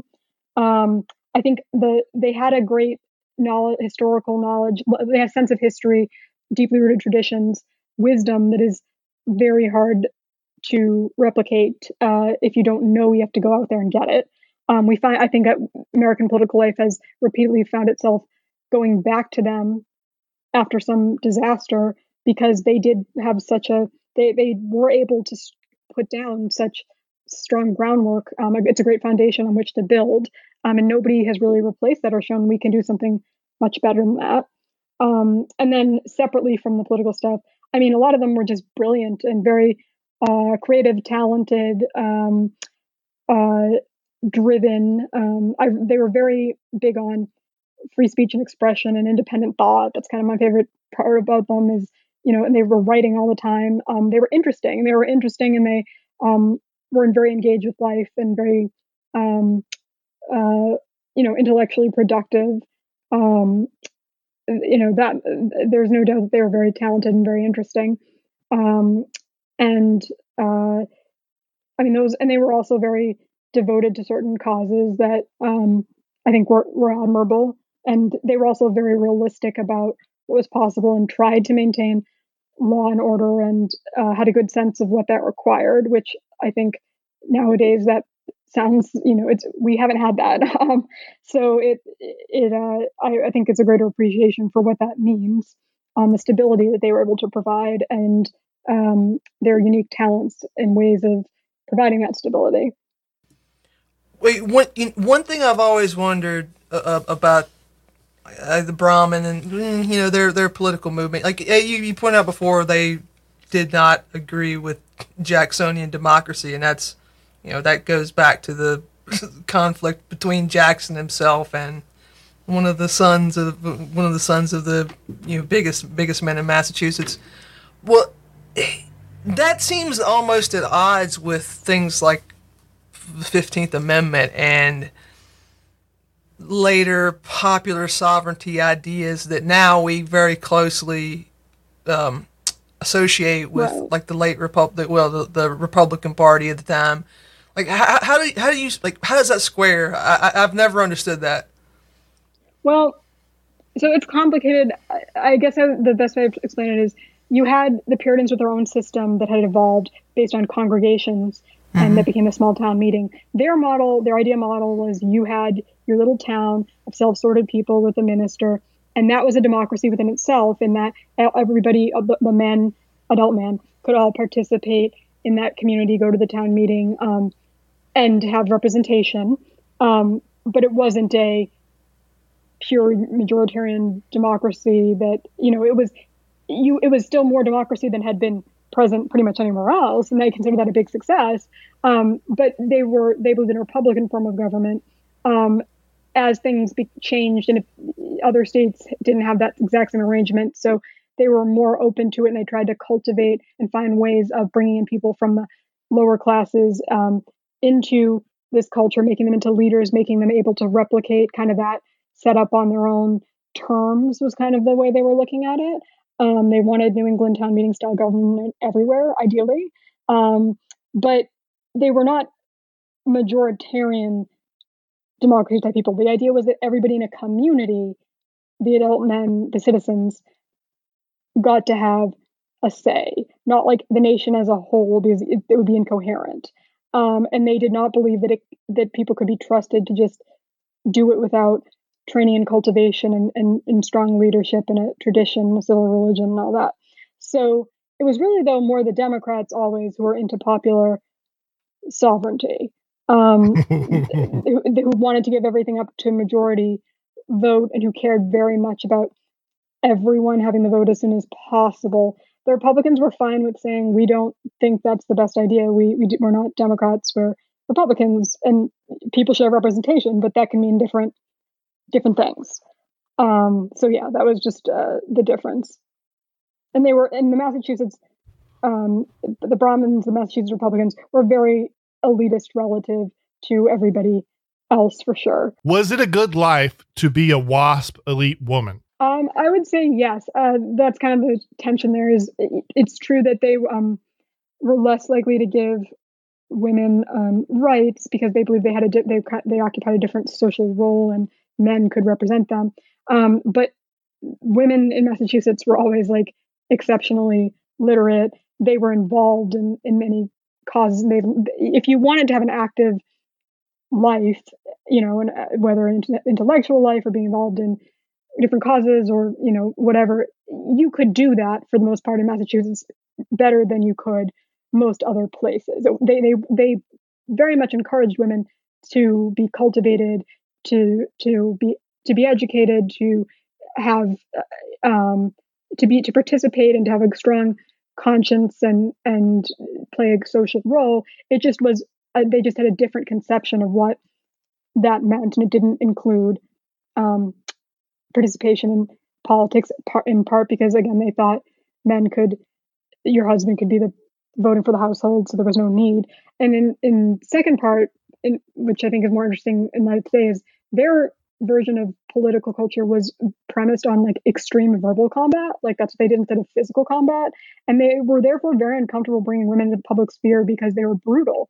Um, and I think you know they were they were they were the ones who were the free speech fanatics who gave us these extreme free speech laws and who fought very much for uh, you should always be able to speak your mind um, was a big thing for them. And that I think we've seen it's it's harder to do that. I think when you have women in the public sphere, um, it just is it, it, just changes the dynamics. Um, even, even most men found them hard to deal with. these were the these were the men who invented football, right? What others or no? I mean, or, the football comes from like uh, Harvard, right? I mean, like American football. Oh, yes. Most people consider this the most brutal and warlike sport ever created. Yes, that um, I was reading something on that. Um, I don't think Boston had much to do with creating the brutality of the sport, even though I think there was some roots there. I think that was other people coming into Harvard. Um, but it, but uh, they they were very very verbally um, aggressive and provocative and that was their kind of whole thing was like provocative speech like was leadership. And uh, actually talking about the civil rights thing and i was reading something interesting about it i kept noticing that they talk about that after the civil rights act was passed a lot of people um, particularly like southerners became upset by um, a video of um, a black man who was being very militant and at a rally and kind of just saying very, very provocative things. And they, they said the people passing around the video were from Boston. They were laughing. And then all these accounts are like start to say something about you know the liberals and their recklessness, but that doesn't make any sense. Why were they? Why were they laughing and showing it to everybody? Um, the question would be because they thought that is a help. They would have recognized that as oh, it's it's great. That's how you they're they're now participating now that they have rights. They're participating in our political culture, which involves men being very um, assertive and aggressive and integrating themselves into the community by asserting themselves. Like they wouldn't have seen that as threatening in the same way that apparently a lot of the other people saw it as threatening. Like I really don't think they did. Um, and I think there was that was part of the cultural disconnect here. I've heard this about Boston, even not now, but like maybe into the 80s or whatever. I read this somewhere that like the average person in Boston, you would expect like an average man, they read the paper, they had loud opinions about politics and shit like that. Mm-hmm. Yeah, I mean, like um, Malcolm X and Louis Farrakhan were both from. They both spent a lot of their youth in like a Puritan, ex Puritan community that I think influenced what some of the developments that, that, that happened. And, that, and just the, this this tradition um, and, and, Martin Luther King also came up to Boston and studied the tradition of um, being very intense with the, the rhetoric and the, the sermonizing and using that as a way to claim power um, and to be provocative and use that as a way to get attention. Like that was all very much part of the culture um, Boston Brahmin culture. And they thought it was great. They they they liked seeing other people assert themselves that way, and they were not bothered by um, verbal aggression. Uh, they saw it as, in fact, a positive, healthy sign of, you know, in certain contexts. Um, that was their ideal of what politics should be like, and that has caused. Um, in the 19th century, everyone kind of understood that, whether they liked it or not. It was like, okay, obviously that's that's how Boston is. Um, in the 20th century, that started to become a real issue where a, lot of other states just were just sensitive and couldn't handle it, and and uh, it seems to caused a ton of problems. And I, the, the South was not, for the most part, um, they were not the ones whining for the most part. It was, but it was you know, the West and some other um, places, D.C., New York. They just could not deal with it. They couldn't understand it, and they they got all offended and and then it caused problems in other areas too because they didn't understand the vision here, which involved a lot of um, fighting it out, hashing it out, um, not being afraid to have these kind of difficult conversations, um, and not especially with the issue of civil rights. They expected a certain amount of obviously Black Americans are going to be angry about you know what had happened, and they were going to integrate themselves into the political community by ha- asserting their interests, and that was going to be an adjustment. Um, and they were expecting that. Is there a macho element to this? Oh, I mean, I, I know, Yes. I, I know you've seen 1776, right? I'm not not you, Bog Beef. I'm talking to Kerry. Yes, I have. Right. I I, I, don't. I don't. This is coming shock. I don't like musicals. I, I like that musical, and like the the the the gag that runs throughout the whole thing is that nobody can stand John Adams because she's like this is loud, obnoxious. Is he, one of his Yeah. one of his songs is like I'm obnoxious and disliked. You know this, and it, that, it, it's not it's not unmasculine. Presented in the play, it's not unmasculine, but it's also not really masculine. It's kind of it's kind of fussy, and and you know, he, he's going to stand up and he's going to talk whether you like it or not. Yes, I wouldn't call it fussy though. Uh, The thing is, I would say that was Boston masculinity, which was not premised. Again, you had this clerical class. They're not going to fight each other physically. They fought, you know, verbal and religious battles, right? So you get that zealotry, that that um, you know, kind of out holying type thing, and and but it was not fussy, and it was not about being sensitive or being um, uh, it, it was inner directed. It was it was like these people just did not care. Like I mean, they were gonna they had their cause and they were gonna say what they wanted, and that was what their they were listening to their conscience, and that was what a man did. That's what a man did. Th- This he didn't care about what other people thought. He did what was right. he defended that. Was that was their whole culture. So that is actually my I should mention that's my favorite thing I like about them in this compared to this new culture of um yeah they really like did not believe that you should worry about what anyone else um, thought, and they believed that you should speak up, and that was like just just how they were. They did not believe in any type of speech policing or, or political correctness or being deferential um, or being sensitive about that stuff. To them, it was sticks and stones type thing. Like they, you know, obviously they believed that you had to behave within moral and honorable grounds and be reasonable, but that's a different issue than do you have a right to say, you know, say something? And they always were in favor of speaking up. And yeah, that was what they were famous for. Oh, that that's um. well, uh, have you ever heard of the New York Society uh for the Suppression of Vice? Yeah. Is that different from them? I mean, because um, Yes. That well, first of all, New York, very different. Um, but to the extent it did take over somewhat in Massachusetts, that was mostly the lower class Yankees who were not very I mean, lower class people in general like are gonna be more conservative about that sort of thing, more scandalized. Like you basically had these new things showing up and people in you know, more rural areas, simpler people were like, What is this? Um, and you had Catholics, uh, uh, the Irish Catholics were also asserting some morality, and then the Yankees were trying to punch the Catholics. So whatever you got into this whole thing, and they didn't like the women's rights, and so that, that was seen as connecting to this. So you had all these different moral panics that went into it, but that was never really a, a Brahmin um, thing. They they actually didn't like that sort of thing for the most part. They were not into these um, crusades that meddled too much with people's personal lives. it makes sense. I, it's not important, but uh, the individual case I saw, it was posited as something as like these snooty wasps were. Uh, well, I was looking at an individual case. It was a Southern gentleman slave owner writing a scandalous book, and in the book there was a um something scandalous happened, and that's all. It's all I heard about. And it's like, oh well, the Northerners were scandalized. You come to find out, uh, the part in the book was uh was it was making fun of the Pope, and you're just thinking like, wait a minute, So you don't think banned like you know banned in Boston that was a Puritan That thing was- that you don't it think was that was not. It was mostly the lower class Yankees and the Catholics. Um, to the extent there was support from that, it, Boston generally was ex- radically against like censorship. There was the exception though was um, obscenity to some extent. Um, if things were considered, especially if it was like for common consumption or like children or whatever, if you had like really degrading or um, kind of like sexually explicit stuff, like that was often what triggered it. it. But it wouldn't be just like we didn't like this idea or like it wasn't usually about like something silly. It was usually something that was considered like just degrading in a way that was kind of there was no excuse for. And, um, that was what they tended to ban. Have you seen uh viral video titled POV? You're walking in Boston minding your own business. I don't think so.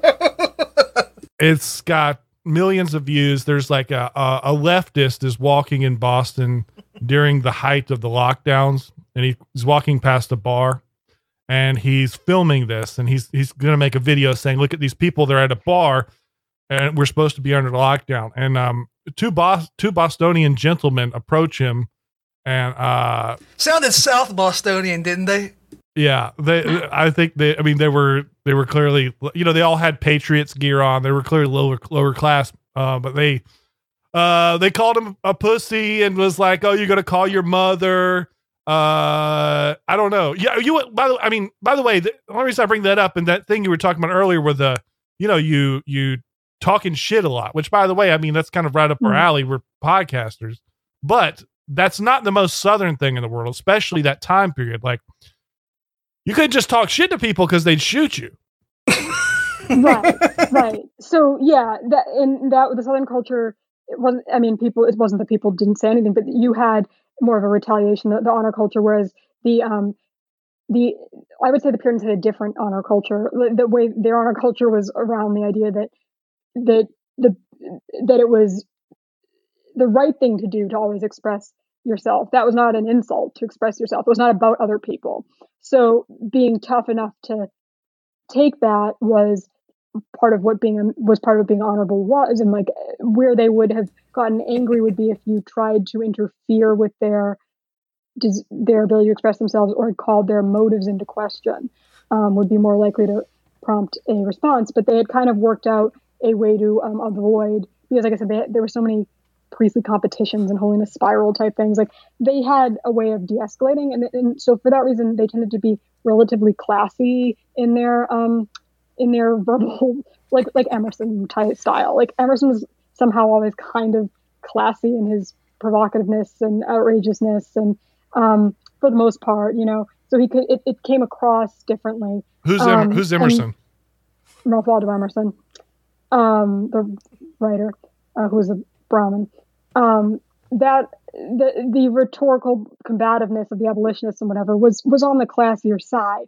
What you got then was though, but the culture was was of outrageous speech.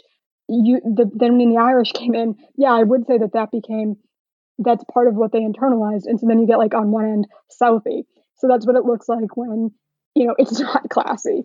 Um, but I don't think those are two different things. Like I think that was a- Right. They're, getting some of that from those guys. yeah, and the Brahmins would not have. I mean, they they would have said certain things were vulgar, or whatever, but they wouldn't have. They would have. They were actually impressed by that level of the confidence, the willingness to speak out and be tough, you know, verbally, and to call that out. I mean, look, I was not a fan of this COVID response, and I know that. You know, the Brahmins would have been like, "Take off that mask," and it, just man up. Like, I mean, they would have they would have said it more nicely than the Southie guys, but like that attitude was real. I mean, you know, they didn't wouldn't have any had any more patience with it, and um, you know, it is what it is. D- like well since you know adams is a john adams is a you know very important figure uh tried to throw his political enemies in jail right you know for writing mean things about him in a newspaper was By the way, you you love Adams. Admit it. well, john adams Yes. Yeah I, I just told you i watched 1776 like 10 Yeah, times but you didn't just fully come out and admit it. Yeah, of course. I, I, if you have a, if you're on a podcast, you have to like John Adams because like you're, you're like you're some parts are like I just can't stand it. I have to get, I have to put put this microphone on and I have to, yeah, pour my dumb opinions over the masses and I just can't help it. It's just a part of my process. And you have to deal with it. It's like yeah, everybody's a little bit uh, in this business is a little bit John Adams. Did that? Well, my question was, does what, what you know the way he did as president? was it disapproved of by because like it doesn't really jive with with that attitude Yeah, so I think that was not seen as a so much as a free speech issue. It was seen as a loyalty issue. Like this is before this all kind of all got Wait, wait, hashed out. What are we talking about? you know, it was seen as um, the the, uh, the you're talking about when he had his Alien and. Sedition Acts, yeah. Yeah, yeah. So that was controversial in Boston, and it it was later basically denounced um, by the Boston authorities. Like for the Brahmins, for years afterwards, would be like, "Remember when that mistake happened? Like the same way they do with the witch trials. Like remember, like that that was something that we should remember not to do again. Like that's a lesson." They were the ones who would lead with, "That's not appropriate," and they they doubled down on their free speech um, commitments as a result of that. They saw that as kind of an embarrassment. At the time, that was, you know, early on, the, the, the free speech norms were not quite as evolved. The church was still in charge. And you um, also had, he would have seen that as not dealing with a speech issue, but as dealing with a, beha- a treasonous behavior. And that's where the line can be hard to draw. Right, Um, yeah, and but then Jefferson said it was a free, the First Amendment issue. But but you made a good point. Not everybody listens to this is American. Like the Alien Sedition Act, part of it, it made it illegal for you to say mean things about people in the government. Like straight up illegal. if it was malicious, you could be thrown in jail for say, for saying it. It's like if you said something mean about the president of the United States, you could be put in, in you know, uh, in in the lockup. I'm, a, I'm American. I didn't know that. well, our, our you know our our our hashtag our guy Thomas Jefferson, you know, did away with it immediately to become uh, uh, Yes. when he became president. But I would say to the in defense of Adams, I would say that even though that was true, I'm I am almost positive it was not motivated by the fact that he was bothered by criticism personally. He saw it as threatening to his to to the to you know his power probably was what was going on there. What I like about Boston Brahmins is they literally just do not get hurt feelings as to speech. Like they do not care. If yeah, So, if you like, read yeah, you know, if you read them in like their first works, they just they they come off as uh, pardon my language, too autistic to have to have feelings. And, yes, and, and, yes. and also in his defense, since we're supposed to say nice things, the things that people wrote about their opponents in newspapers in the in like the 18th and 19th century. It would make Facebook comments today look really civilized. Like they would write crazy, like you know, like, hey, maybe this guy likes to have sex with his relatives, or you know, yeah, John Adams Yeah, is a I'm so- hermaphrodite, you know, stuff like that. Like, that's so sick of the hysteria over this the idea like the attempt to make it so that um, american political discourse is genteel and never um, never poetic or never um, non-literal or it, just like what what political culture is there? that's why i'm getting so angry i'm like i see this as the we had a political culture built on this outrageous provocative speech tradition um, you know going out and debating and there was no if you couldn't take it, it was pathetic. And I still feel that way. And you know, I'm, not, I'm a pretty sensitive person overall, but like, I really do believe that that's necessary, and I like, I enjoy that culture. Uh, you know, I the being in Boston, like the, the guys in Southie, you'll see it. Um, I don't want that. I don't, I don't understand where people come in trying to act like they can, they can make that go away. It's so unnatural and so just obviously at odds with our traditions. One way these people were so much smarter than us too is like they knew that journalists were the scum of the earth. Everybody and everybody in like early and like late 18th and early 19th century politics, they just knew journalism is entirely fake. It's stuff that people pay, you know, to write lies about you. And you, uh, uh, being a newspaper man wasn't really a high status job in in the in the early Republic Right. era. It was the opposite. It's like Really? Yeah, you're a sleaze merchant and everybody knows it. It didn't become respectable until probably the late 19th century. Right. And I would say the one other thing I would say that's good about the Boston Brahmins was they understood, and I don't know what has gone on now, but they understood the elites, the ruling elites' job was to make people want to follow them by providing good, attractive leadership and, you know, being talented enough to get ahead of these problems, these awkward discussions, these journalistic crises. They, they did not expect people to um, the public to just listen to experts or listen to the media. Like they didn't with even if it was even if it makes no sense and is terrible to read. Like like I have no idea this attitude now where like you don't have to earn the respect of the people. Like obviously in any situation, you know, th- at some extent the the you have, you have power, people are at your mercy. But but all those situations to keep power, you have to keep some support. You have to do some, make some effort to be appealing. Like you, in some way, you have to give back. Like the the Brahmins were excellent at making sure people wanted to be led by them, at making themselves attractive leaders, and they took that burden on themselves, that responsibility themselves to find ways to make that work. That is something that I really wish we saw more of. They were not. They didn't feel. They didn't. They were not easily um, shaken in their confidence, and they weren't quick to condemn the public. That if if there was an issue, they found a way to make sure that they could still come out on top. Basically. By the way, this is something the right has totally forgotten today that they feel a lot. I talked to a lot of people on the right who feel like uh, being leadership, being elite, being like being in the uh, a ruling aristocracy is something that you're just well. I am just am one. Everyone's just supposed to do what Yeah, I I say. don't- where does that come from? It's so bizarre to me. it's it's completely Like, fake. And like the uh the way I always uh look the thing the example I always think of is if especially in World War II you have these uh I think I like the because they look so uh w- w- if you look at the the officers in the German uh military you have you have like you have people that were part of the what was the the ruling aristocracy in the North Germany the The Junkers? Junker. You have Junkers, and then you also have people who were uh, basically like middle class that got a bump up. Like who was the Desert Fox? Rommel. Right. So, and if you look at like any of the ruling aristocracy people versus like the middle class people like Rommel, if you look at a picture of Rommel, he looks like a regular guy on a smoke break. He's just like, but if you look at the ruling aristocracy people, they, they, they you know, they feel like they've got their chest out. They got their beautifully, uh, they've got their mustache perfect and They got that scar, the dueling scar. they got a dueling scar. They have a cape on. They have the little pocket watch. They got the monocle, and like that stuff. They don't. Um, it's easier to not do that stuff. There's uh, th- that's part of ruling. Which, by the way, uh, is too much to get into. But uh, have you seen the movie um, uh, Born Rich? No. Okay, it's a, it's oh, the Johnson and Johnson family. That is a Boston Brahmin family, right? I think so. so. Well, anyways, Yeah, I, I uh, so sorry, keep going. Uh, there's a scene where like and his, it's a biz- crazy movie because uh, like one of the heirs to the Johnson Johnson family, he like secretly videotapes uh, what it's like to be one of these people. And there's like a scene where he secretly videotapes his dad, like giving him the uh, what you have to do, like being elite. He's like, you know, he's telling him like other people will look at you. You don't need to do this. You need to, Yeah, don't be your old money. Don't be ostentatious. Don't you know?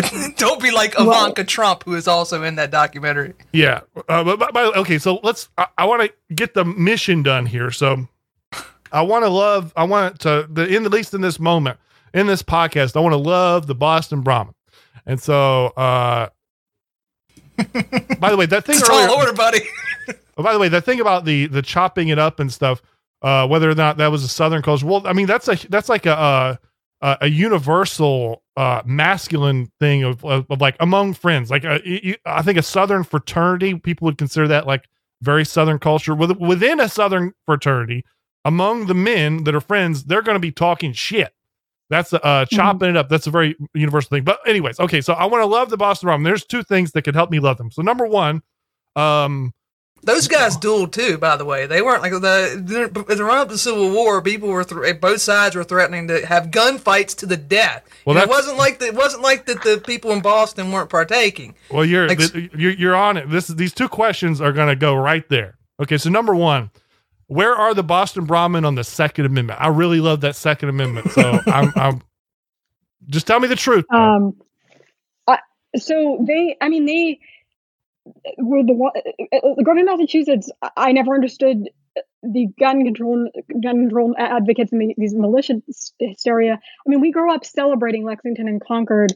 It's everywhere. It's like that's the best Mhm. thing you can do is to get a militia together and go get some rifles and overthrow, you know, the British. um, that's like that is still considered like at least until very very recently is glorified. You know, um, the revolutionary um, aspect of it. That being said, so they definitely believed had a strong belief in the right to self-defense and to revolution, but um, the nature of their again their like uh, congregational communities or whatever, uh, uh, they they did believe in in um the right to own guns, but the nature of it doesn't really map well to our situation because generally what they would do is like the minister would keep the guns and when there was a problem he would hand them out to the men in the community um, it wasn't considered something that they just the culture di- wasn't one in which it was felt that everybody needed to have a gun on them all the time but it was believed that every community needed to have access to arms in case they were attacked or, or needed to revolt or something. Um, it just it just would happen more at the community level, and they did tend to ban guns in like Boston, like where there was a lot of like fighting. But they very much believed in the right to um, have self defense and to revolt against, and, and they were very much against. If you didn't want to, if you believed the state was illegitimate, that was over. Um, they they did not believe that you had to defer to anything unjust just because the, the state ordered you to do so. Um, so I would say they would generally be very strong on the Second Amendment, uh, but it's a little hard to tell because, like I said, the culture that they came from is not like the you know it's not one that has like a bunch of AK-47s or whatever lying around. it just is different. When it comes to when it comes to guns, and you're thinking about Massachusetts, you got you have to understand. You know, by the time I, I don't know, let's say the early 19th century, you know, Massachusetts is not frontier territory anymore. That's pretty Right. much that's pretty much over. If you're in Virginia, early 19th century, you kind of you, you mean not maybe that's stretching it, but like the you know the middle of, by the mid, 18, middle of 18th century, this is still a frontier. There are still people like uh, indigenous yeah, that peoples. Would be realistic setup in places like that would be to just have guns everywhere. Like, I mean, I think I think they would have appreciated that. Yeah, Well- and like because if we're talking Massachusetts Bay Colony era, when you know there's a there's a genocidal like, and this is one of the things that really annoys me about like when we talk about these genocide genocidal wars against indigenous peoples. Like the genocide went both ways. Both the ba- uh, the Bay Colony and Jamestown nearly got wiped out several times. You know during yes, the war, They- also it the, wasn't the, a joke. the Puritans tried; they wanted to assimilate the natives. They did not want to, and they, they they brought several of them to Harvard. They learned the Native Yeah. American language, translated the Bible, brought them to Harvard. I mean, I'm not claiming there were you know conflicts, other things went on, but like they were much more so than other places um desirous of making it work, but it just didn't. No, there's there's nothing wrong with what you're saying. I mean, No, uh, well, in that- in 2023, so the the most horrific pictures in the world are considered these pictures of these uh uh residential schools. You know, Hmm. most people don't get that. Most of the time, you just get killed. Uh, they Right. they were yeah, literally not an appreciation. yeah. The baseline in these things is very ugly, and people like don't acknowledge that. I'll say something very nice about about the my our Bay Colony brothers. Like the when the Bay Colony is established, like there is this idea that we're gonna we're gonna spread the word to the natives, and we're gonna like we're gonna you know integrate them in some way. Like Jamestown is like. You know the scene in Pri- Saving Private Ryan on Omaha Beach where the where the doors go down and like they're just coming out, guns blazing. Like that's kind of what They what were James. eating eating each other in weeks. and yeah, stuff. but I mean, uh, yes, that's true. But like, enslaving each other. Right. Um, yeah, that and it's like their relationship with the native population was different early on than the Massachusetts Bay. However, Yeah, Massachusetts has Thanksgiving, and it made a lot of efforts to try and memorialize and um, kind of atone for, for. There was like, obviously guilt over how that had worked out, and they attempted to kind of fix the mythology. To, I mean, our flag, the Massachusetts flag, is a Native American on it, um, and there's Native American mem- memorials everywhere, and obviously it's named Massachusetts. I mean, that cul- like there still like was many attempts to sort of honor the culture. Merrick, if you could have a, a pistol made from any company, what would it be? It was for, Uh, it was free. Colt. Oh, Colt. Oh, well, I Colt. want a government model. Yeah. o- Okay, well, here's all the here's all the gun companies that come from Massachusetts: Colt, Smith and Wesson, Savage, dare you? Marlin, H and R, Mossberg, uh, like all of them. Yeah, um, I, I can say that. Ma- I mean, Massachusetts obviously it had a lot of industrial might early on, so that that makes sense. Um, but I, I can say that Grover, Massachusetts. I mean, nobody ever made talked about gun control. Nobody ever made it sound like it was illegitimate to own a gun. Like that was that was something that I was shocked by when I encountered it. Like the uh, the idea that there was no there was nothing considered wrong with with owning a gun. Um, but I I basically I don't like I'd never really seen a gun until uh, in person until like a few years ago when a relative got one. Uh, What? runs around with guns. Like like they don't like there's no um taboo on it, but nobody but there is a taboo on running around wildly with guns and like and making it a gun culture. Like you're supposed to have it away from necessity for some purpose, and nobody appears to have. there are very few people who have them. Like, and, and and it is kind of difficult to get one, but that's because we're still using an old model where the police chief um, gets to like look into it and decide, which was when it was a high trust society still following Puritan morals like that was fine. Um, nowadays, that's become more of an issue. Well, all these guns came from Massachusetts, and people like Samuel Colt were not just like, uh, not just like a, a, a guy interested in factories. I mean, these people were kind of like evangelists in terms of guns, and he was like going to a congregationalist church in Massachusetts and stuff. I, I don't know, but anyway, sorry, Merrick. Do you have anything else on on Yeah, that? they're definitely not anti-gun. They're definitely not anti-gun. They just don't have like a conspicuous gun culture. If all these gun companies come from there, I mean, well, well, anyway, sorry. Uh, uh, anyways, But Merrick. yeah, but they're selling them, uh, you know, uh, to other places. Oh yeah, yeah. That's the other part of the story is Massachusetts used to be the home of gun manufacturing in the United States. All these these companies have left in the past twenty years or so because of uh uh you know uh, gun control regulation up north. Massachusetts and Virginia are kind of sister states. They're both the first, you know, first colonies. Uh, Our flag is, uh, you know, a Roman virtue figure with the spear standing over the dead body of King George. You say it's a different vibe. There, there, there's different ways. You, there are different ways that you can settle. Now, okay, now I'm I'm good on the guns. I like that. Now, um, I'm a male, and I do you know um uh Sir Walter Raleigh? Yes. he's this uh i don't know a, a badass guy that people can aspire the men can aspire to you can say oh if sir walter raleigh was part of this sort of uh time period and this place and these group of people well i would have loved to be sir walter raleigh um he was a you know he was a a, a ladies man explorer etc a yeah, guy the that- qu- allegedly the queen's lover. That was one of the things people said about it, Mhm. right? Mm-hmm. Now, that's a high bar to live up to, but can you give me a individual Boston Brahmin? Because we haven't talked about any in particular individuals, but who is just a really cool, badass, notable, but notable in that way of being uh kind of a badass, cool, masculine, manly man who was also a Boston Brahmin. Can you think of anyone like that? Uh, no, I think I think they'd admit that's not the type of character they produced. I mean, Oh, I think no. they produced in many ways like certain equivalents to it, but it, there was not. They were not known for um, sort of the aggression and the um, traditional masculinity. Like I said, it's not that they weren't. A lot of them were very tough and they were very patriarchal, but they tended to express it you know their their way of seeking power was more like religious or Okay, okay, okay. culture, you know Okay, well, not everybody is like us. I mean, we're kind of knuckle drag. yeah, we're kind of knuckle draggers, and not everyone looks up to. So, you tell me someone that that you think is someone people should look up to, just in any individual. Boston Brahmin. um i mean i think uh, most of them are are are impressive. Um you know i'm a fan of emerson.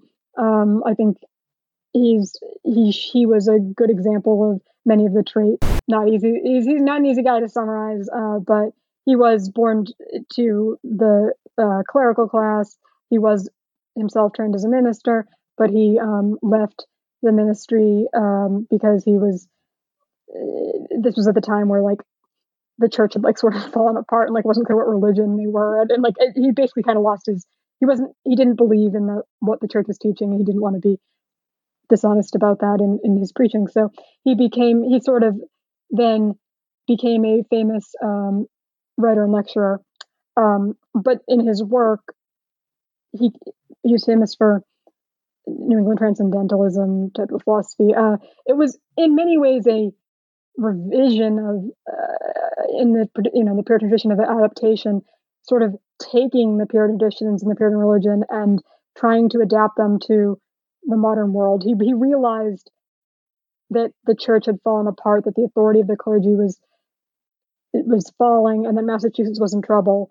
Um, and he kind of, I think, determined to try and find a, a new route to um, making these things work and a new path for himself. And he, I think, did a very good job at that and became essentially the most famous, like, public intellectual in America, certainly of the 19th century, and one of the most famous figures of that time, um, very influential in many ways. Um, and he really articulated, I think, um, a lot of these traditions in a way that was more secular and was more modern, and people could therefore relate to them. Um, and and so he kind of mainstreamed them into the culture um, and helped it survive. Would be how I would how I would put that. If you turn back the well, if you turn back the clock to the uh, early 19th century, America is still kind of considered. It is a backwater, considered a backwater by Europe. They didn't really. They they would always pretty much the own on us was that we never produced any kind of good writer or any philosopher, anything. Mm-hmm. Nothing of value had ever come from America. Would you, Kerry? Would you say that he was one of the earlier people who was admired by Europeans as a great thinker? Yes, he was one of the first that really um, became a big was taken seriously as like an intellectual over there as a as and and he it, it's unfortunate this has been downplayed so much but like he really did create a a literary tradition for America that we had and we had not had that until um, that point. Um, he got that movement going, and it was quite a movement. And and there's this kind of this idea, like it's been downplayed that America still doesn't have literature or whatever. It's like, well, yeah, we do, but like you have to look at it like the literature we have is in, in the transcendentalist tradition in one way or another that he started. Like that's where the that's where you're going to find it. Like even like I'm a big fan of Invisible Man by Ralph Ellison, um, which I think is one of the best American novels, and that's written in the transcendentalist tradition. Um, you know, a lot of that that is the literary tradition that we have, and like it's not really acknowledged. We're not taught it as much anymore. That was the sort of thing that kept cohesion together. Not that it was very New Englandy, but the point was that you could build on it, add to it over time. Um, but we did need to have some sort of um, tradition to, to get going, an identity to start with, and he got that ball rolling. I think in a very impressive way. I'm sorry, I was laughing because I've probably mentioned this before on the podcast, but you, I, am sure you heard. The, I read, I read that book in like seventh, eighth grade, something like that, and for a book report. And my teacher was so proud of me. She's like, "Oh man, I, am so happy you're taking an interest in this. It's such a good book. You're gonna love." You know, Invisible Man. I, when I picked the book out, I literally thought it was going to be about like you know, like the H.G. Wells style. Here's a guy who turned invisible, and I was so confused. And uh, yeah. when I started reading, like, why is there a black guy having a boxing match? What, what's what's what's going on here? It's, it's was, really hard to understand. Like, and for high schooler, like, there's they can't just be giving it. The, yeah, the, the idea that high school's going to read and understand that has always been wildly unrealistic, especially now when we don't have they don't teach you the cultural traditions that he's building on. Yeah. Once you can appreciate that, it's a great book. But I totally understand. Yeah, I that, picked it out. Yeah, it would have made no sense. And I, and I got she, she was so complimentary. I was embarrassed into just reading the whole thing and doing a report on it. And I just, I, I mean, I was, you know, I was like 12 years old or whatever at the time. I hated the book. This is boring. I hate doing this. So every time I hear that, like, it's like this is one of the great works of American literature. I'm like, I'm just still disappointed that he didn't turn invisible and you know have yeah, shenanigans. I get it. I get it. Uh, it it it. I think if you read it again now, you would not think it was boring, but it, it is very confusing and uh, very provocative and elaborate and all these illusions that if you don't really understand, if you're not in the literary tradition, it won't make any sense. Um, but yeah, um, and um, and his name, he was named Ralph Waldo Ellison. His father um, had been a child of slaves in South Carolina. They moved during Reconstruction to Oklahoma, and they were kind of part of the African American elite there. And he, a lot of the kids in that community were named after Emerson. That was a common thing um, to have um, uh, the freedmen who were until uh, who were kind of the more elite ones, the more educated ones, often named their kids after Emerson because he was kind of represented power and achievement and liberation and uh, hope for success as a academic or writer, which obviously Ellison achieved. I can understand. I went back and read read a book that I loved when I was a teenager. I went back and read it, and I was like, "Man, this is the worst schlock I've ever." It was just like it was, it was, embarrassing. I was like, man, I was a moron. Well, I'd say something nice about the WASP too. You know, uh, it, it, and and the teacher that I mentioned, like later on in, in high school, you would I would I saw English teachers who just simply did not did not care about their job and like they'd read like a YA novel, like not even the class read like they'd read it out loud or something. Just just you know just punching the clock. The the people who I, I'm not I'm not a fan of transcendentalism, but I am a fan of people who really care about stuff like this and have like they do mm-hmm. have an ethos that they like they're not just Right. the, the the biggest difference between the education system today and even even if I was to say something nice about Eliot, the one that he envisioned, if not the one that he created, was the idea like this is important. It's it's important for you, for not only for you psychologically, but perhaps spiritually, for you to understand these things, for you to become en- enlightened. Like that was a very um, a very I don't say American thing because we're such a young country and such a lib- like you know, liberal in the classical sense country. This is this was something that was that has certainly I feel has been lost. It's been replaced by crude political concepts that I think both the Brahmins and Cavaliers and people, uh, you know, I guess uh, mentally ill Midwestern Midwestern Tods would have would have agreed. Like this is just nonsense. You can't you can't. A ten year old should have a better understanding of literature than the average high school graduate. My- I, I've heard that kids going into college today just have to be taught remedial remedial like English. And I don't mean like speaking the language, just to understand uh, like understand literature. It's just it's just, it's vanished for, in, into the ether. And uh, you know, going back to to Adams, I think this is like they they they got a little ahead of themselves with the scientific education stuff. Like he, he didn't realize because he had a classical education how important that is. They, they it was just Right. uh, it was taken. That's what happened. Yeah. They're, they're criticized for devaluing, you know, the the classical education and the need for knowledge. But I think what you have to understand is like their culture was so obsessed with reading and academics that it was unimaginable to them that you Yeah. didn't just pick this up. Like most of their learning happened outside of school because they read all the time. So to them, it was just like breathing. So they couldn't imagine some place where you weren't rooted in traditions and um, literature, and that's why they kind of misjudge it. And yes, whether or not you know you personally enjoy their their literature or, or want to read as much as they do, I think it's certainly something good about them was they were extremely passionate, extremely dedicated to um, to creating things and to doing it well and to you know um, trying to to express something and they had a real passion for learning. I mean, it, it, it the passion and the dedication to it and the truth orientation um, just really radiates from it. Um, and it's it's inspiring, you know, to see that level of commitment, that level of effort, how much they've just enjoyed it for themselves.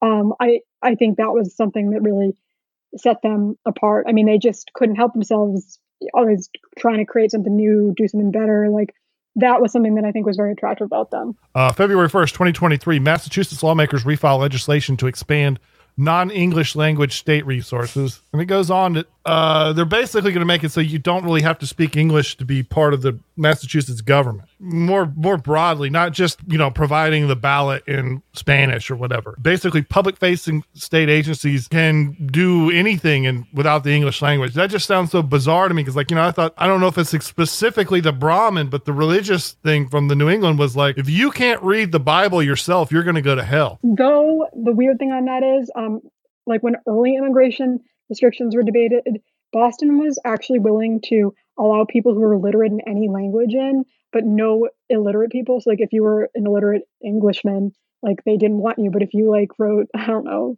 Sanskrit or something, I mean, like, I mean literally, like it, like they languages that had no that no one knew how to read, they because they were so obsessed with learning and they were often uh, multilingual. Like they wanted to bring in new languages. Maybe they could make the guy a professor at Harvard ever.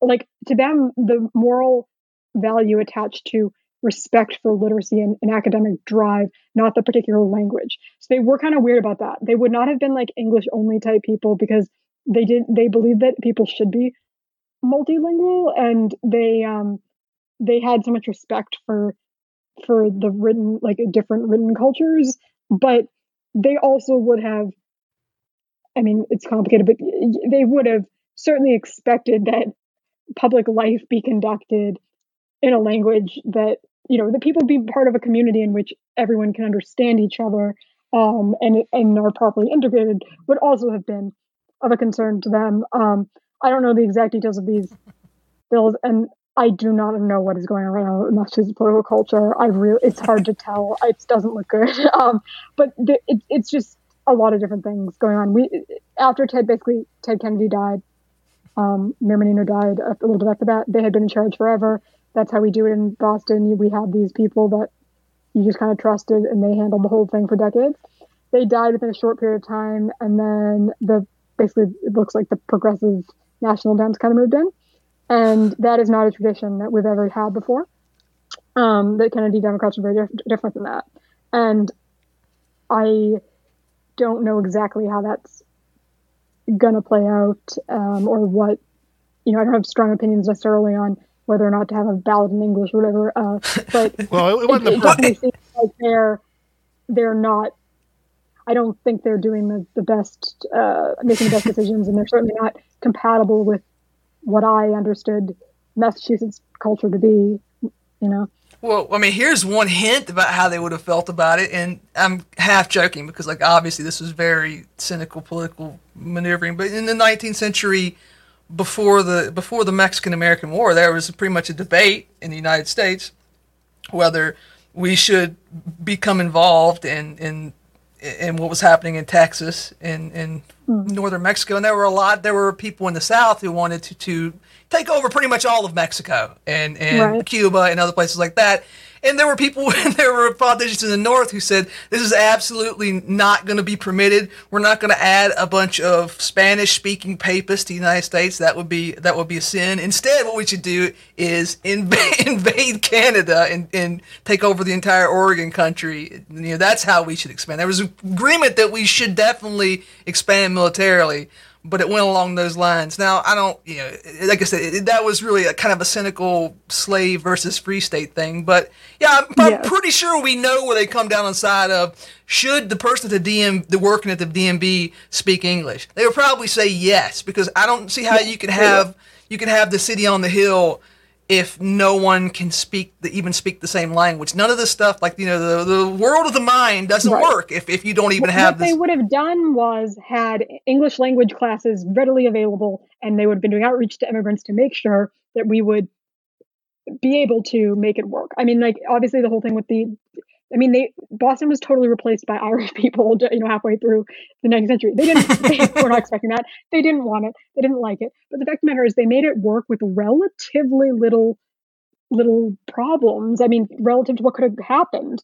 Um, it, it, they successfully passed on their culture. They successfully transitioned Boston over to the Irish, and it went, you know, all things considered, well. They were good at assimilating people even when they didn't want to, um, you know, and uh, and and they believed that was their duty, and they did it. And that's, I think, another positive thing about them. Um, so yeah, th- that's kind of the moral point of saying it's not so much like about the individual policy, but about the fact that their first priority would always have been is everybody on the same page? Do we have a healthy civic culture? Are we upholding our traditions? You know, whatever that required, they would have been actively working for that. And so, like, I know I'm child of immigrants. Like, I, I don't have any issue with immigration itself. Like, as long as you know that healthy structure is there, which it has been generally. I don't know now. I mean, it's not even really an immigration issue. I mean, they've of they don't seem to be following the culture, trying to create the mm. cohesion or using our practices. That's the whole thing is just kind of gone uh, in the public eye at least. I don't know what's going to happen with that. But yeah, it's very different now. Yeah, I Um, mean, it's definitely not being run as it was. there's not the impetus from the elites to do this. In fact, they push in the opposite direction. But also, I, I think, and maybe you can weigh in on this because this has just been a theory of mine. Like, you know, New York, compare New York, this, this New York State and New York City especially, to Boston. And you, like, Boston did have this transition that more, more or less went, went well. New York had a lot more problems. And I think that was simply a volume issue. New York had a larger volume of immigrants in the 19th century, and it caused a hell of a lot of problems. That Boston had a lot too, but not in, in anywhere. I don't think it was anywhere near the volume that New York experienced. It's No, just but they did get them all at once in a particular population that kind of, and they had none before. So, Yeah. And they had, and they they had a very strong expectation of how they were. They weren't expecting any of this. So to them, this was you know Catholics were suddenly there. They were never expecting that. Whereas New York was set up as a commercial immigration hub. It was you didn't it wasn't as much of a shock, but yes, they had more and they had nobody also trying to make it work either or who really could.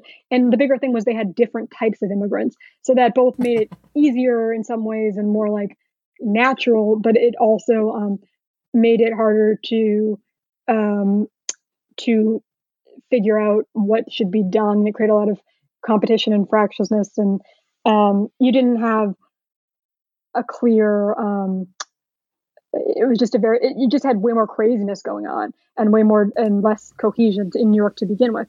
What bothers me about the New York thing is they're constantly New York press constantly talks about how awful Massachusetts was and, and the, uh, what the Irish president, but the turns with you. I cannot, I, I, cannot stand it coming from the, the states that do this have horrendous records, so much worse than anything Boston could ever And they go on and on and lectures on it. I just, I, I don't really care, but it just baffles me. Like, just it's like, are you kidding me? Like, I mean, it, just look at the records of some of these states. It's like you had like, you know, like riots every week, and like you they they find the one time there was a riot and then act like it was just like gigantic defining scandal that like defined the wasp culture and it's like what are you talking about like it just drives me so crazy california does it too it's like california like uh, just uh, california the republicans after the civil war when sumner was still in the senate would be like the Declaration of Independence, like we don't do that literally, right? Like we can just exclude the Chinese, right? Like they missed the entire Civil War, like they missed the entire thing. They'd never heard any of this. I mean, they just were like just not with it. Um, so when I, I hear like, oh, you know, no matter what it is, whether it's from the left doing the whole like, oh my god, WASP are so oppressive, or it's like the right being like, oh, the the liberal utopians who can't do anything right and cause all this chaos and, and they're you know what boston was a better run place than any than pretty much anywhere else in, in many ways it's it's absurd to me that they're portrayed as some sort of governance failure, whether you like them or not. I mean, they kept their society going. One easy question, and then one uh, really difficult question to, I think, end on. So, Merrick, if you got anything else? Yeah, I want to put it on the spot before we go. Uh, people keep asking us about books we should that they should read, and they shouldn't do that because that's not really our that's not necessarily in our wheelhouse. So, if you, but you could tell somebody, let's say one or two or, or as many as you like, books that they should read to have a better understanding of the Brahmin, whatever, whatever, whatever comes to mind for you. Merrick, Merrick reads books, and this is that kind of thing. Like if if you ask someone that likes if they like classical music and they say yes, that means they do, they don't. If you if you ask them and they're like, I think Beethoven is trash, you know, that means they love classical music. So, uh, but yes, uh, there aren't a ton of books on this specifically, or they're a little bit, they don't necessarily appear to be books on this. But if you look at, well, if you go to archive.org and you search for Boston Brahmins, there's interesting books that pop up. Um, some the Proper Bostonians is an older one that gets into it. Um, the Digby Baltzell book in uh, Boston and Quaker Philadelphia, or whatever it is. Um, uh, that that one that coined the term WASP is another. Um, the um, uh, Michael Beran Knox book that came out about WASP recently is another. The um, see, there's if you look if you go to archive.org and look for it, there's more the standing order is one that's kind of like on early Puritan culture. There are a lot of like essays and like like things that get at it. Perry Miller, New England Mind, probably gets into this a little bit, but there are little there are a lot of essays that like deal with certain parts of it, but they but they're not like the term like Boston Brahmin is is itself like well it was coined a while ago, but it wasn't used a lot until like probably around the same time WASP was. So it like a, a lot of it isn't using that name. Like proper Bostonians analyzes these people um, that's they called them proper Bostonians. Or you can read ke.substack.com. you should follow Kerry62189, kesubstack.com. Uh, if you're listening to this and you part of a magazine that publishes articles, you may want to contact Kerry. I'm sure she could produce some articles on this subject that everyone should Thank know about. Much. And only, only if you only if you pay a lot, by the way. It's it's expensive in Boston, I assume. I, I would say "Sinners in the Hands of an Angry God" is if you want a, if you want if you want a quick hit to really get the the essence of the eternal Puritan. Or I I, I have I mentioned before, uh, the Education of Henry Adams is like kind of the the twilight of, of, of the That's a good people. one. And Emerson, obviously, is I always recommend. Um, but uh, yeah, well, it was great talking with you guys. Oh wait, wait, wait sorry, sorry, sorry, sorry. I, I, I had uh, yeah, I, I had two things I wanted. Um, I wanted to clear house before I, we uh, close out here. So, uh, first one, this should be easy question. So, uh, I think a lot a lot of times when people think um, there are people in places like Greenwich, Connecticut, or just New York City in general that have a lot of these qualities. However, like since they're not in Boston, does that make them something else than Boston Brahmin? I, it's a stupid question, but uh, I have to ask. I mean, somewhat there was intermarriage and certain things, but I, I would say generally they were different groups. Most states had their own um, elites, and, and and only a few states really had powerful elites um, going way back. So yeah, typically they're not the same. Um, I don't consider Boston Brahmin something that generalizes. I think you can talk about regional elites in the 19th century or something like that, but they were separate, and that's kind of the big difference. Like that, someone like I think like I think even Lind would um, talk about this um, and uh, Codevilla and things like that. The point is, in the 20th century, all of a sudden you went from regional to national, and that was a huge difference. You know, you had comp- competition in the, them before. Awesome. Okay, so the last question. It feels like there's a weird legacy of these people. So there's like movie villains or uh, political sort of characters are often portrayed li- like the basic American villain is something like uh, a Boston Brahmin. I think. I don't. Maybe you can comment on that. But everybody wants to go to, to Harvard.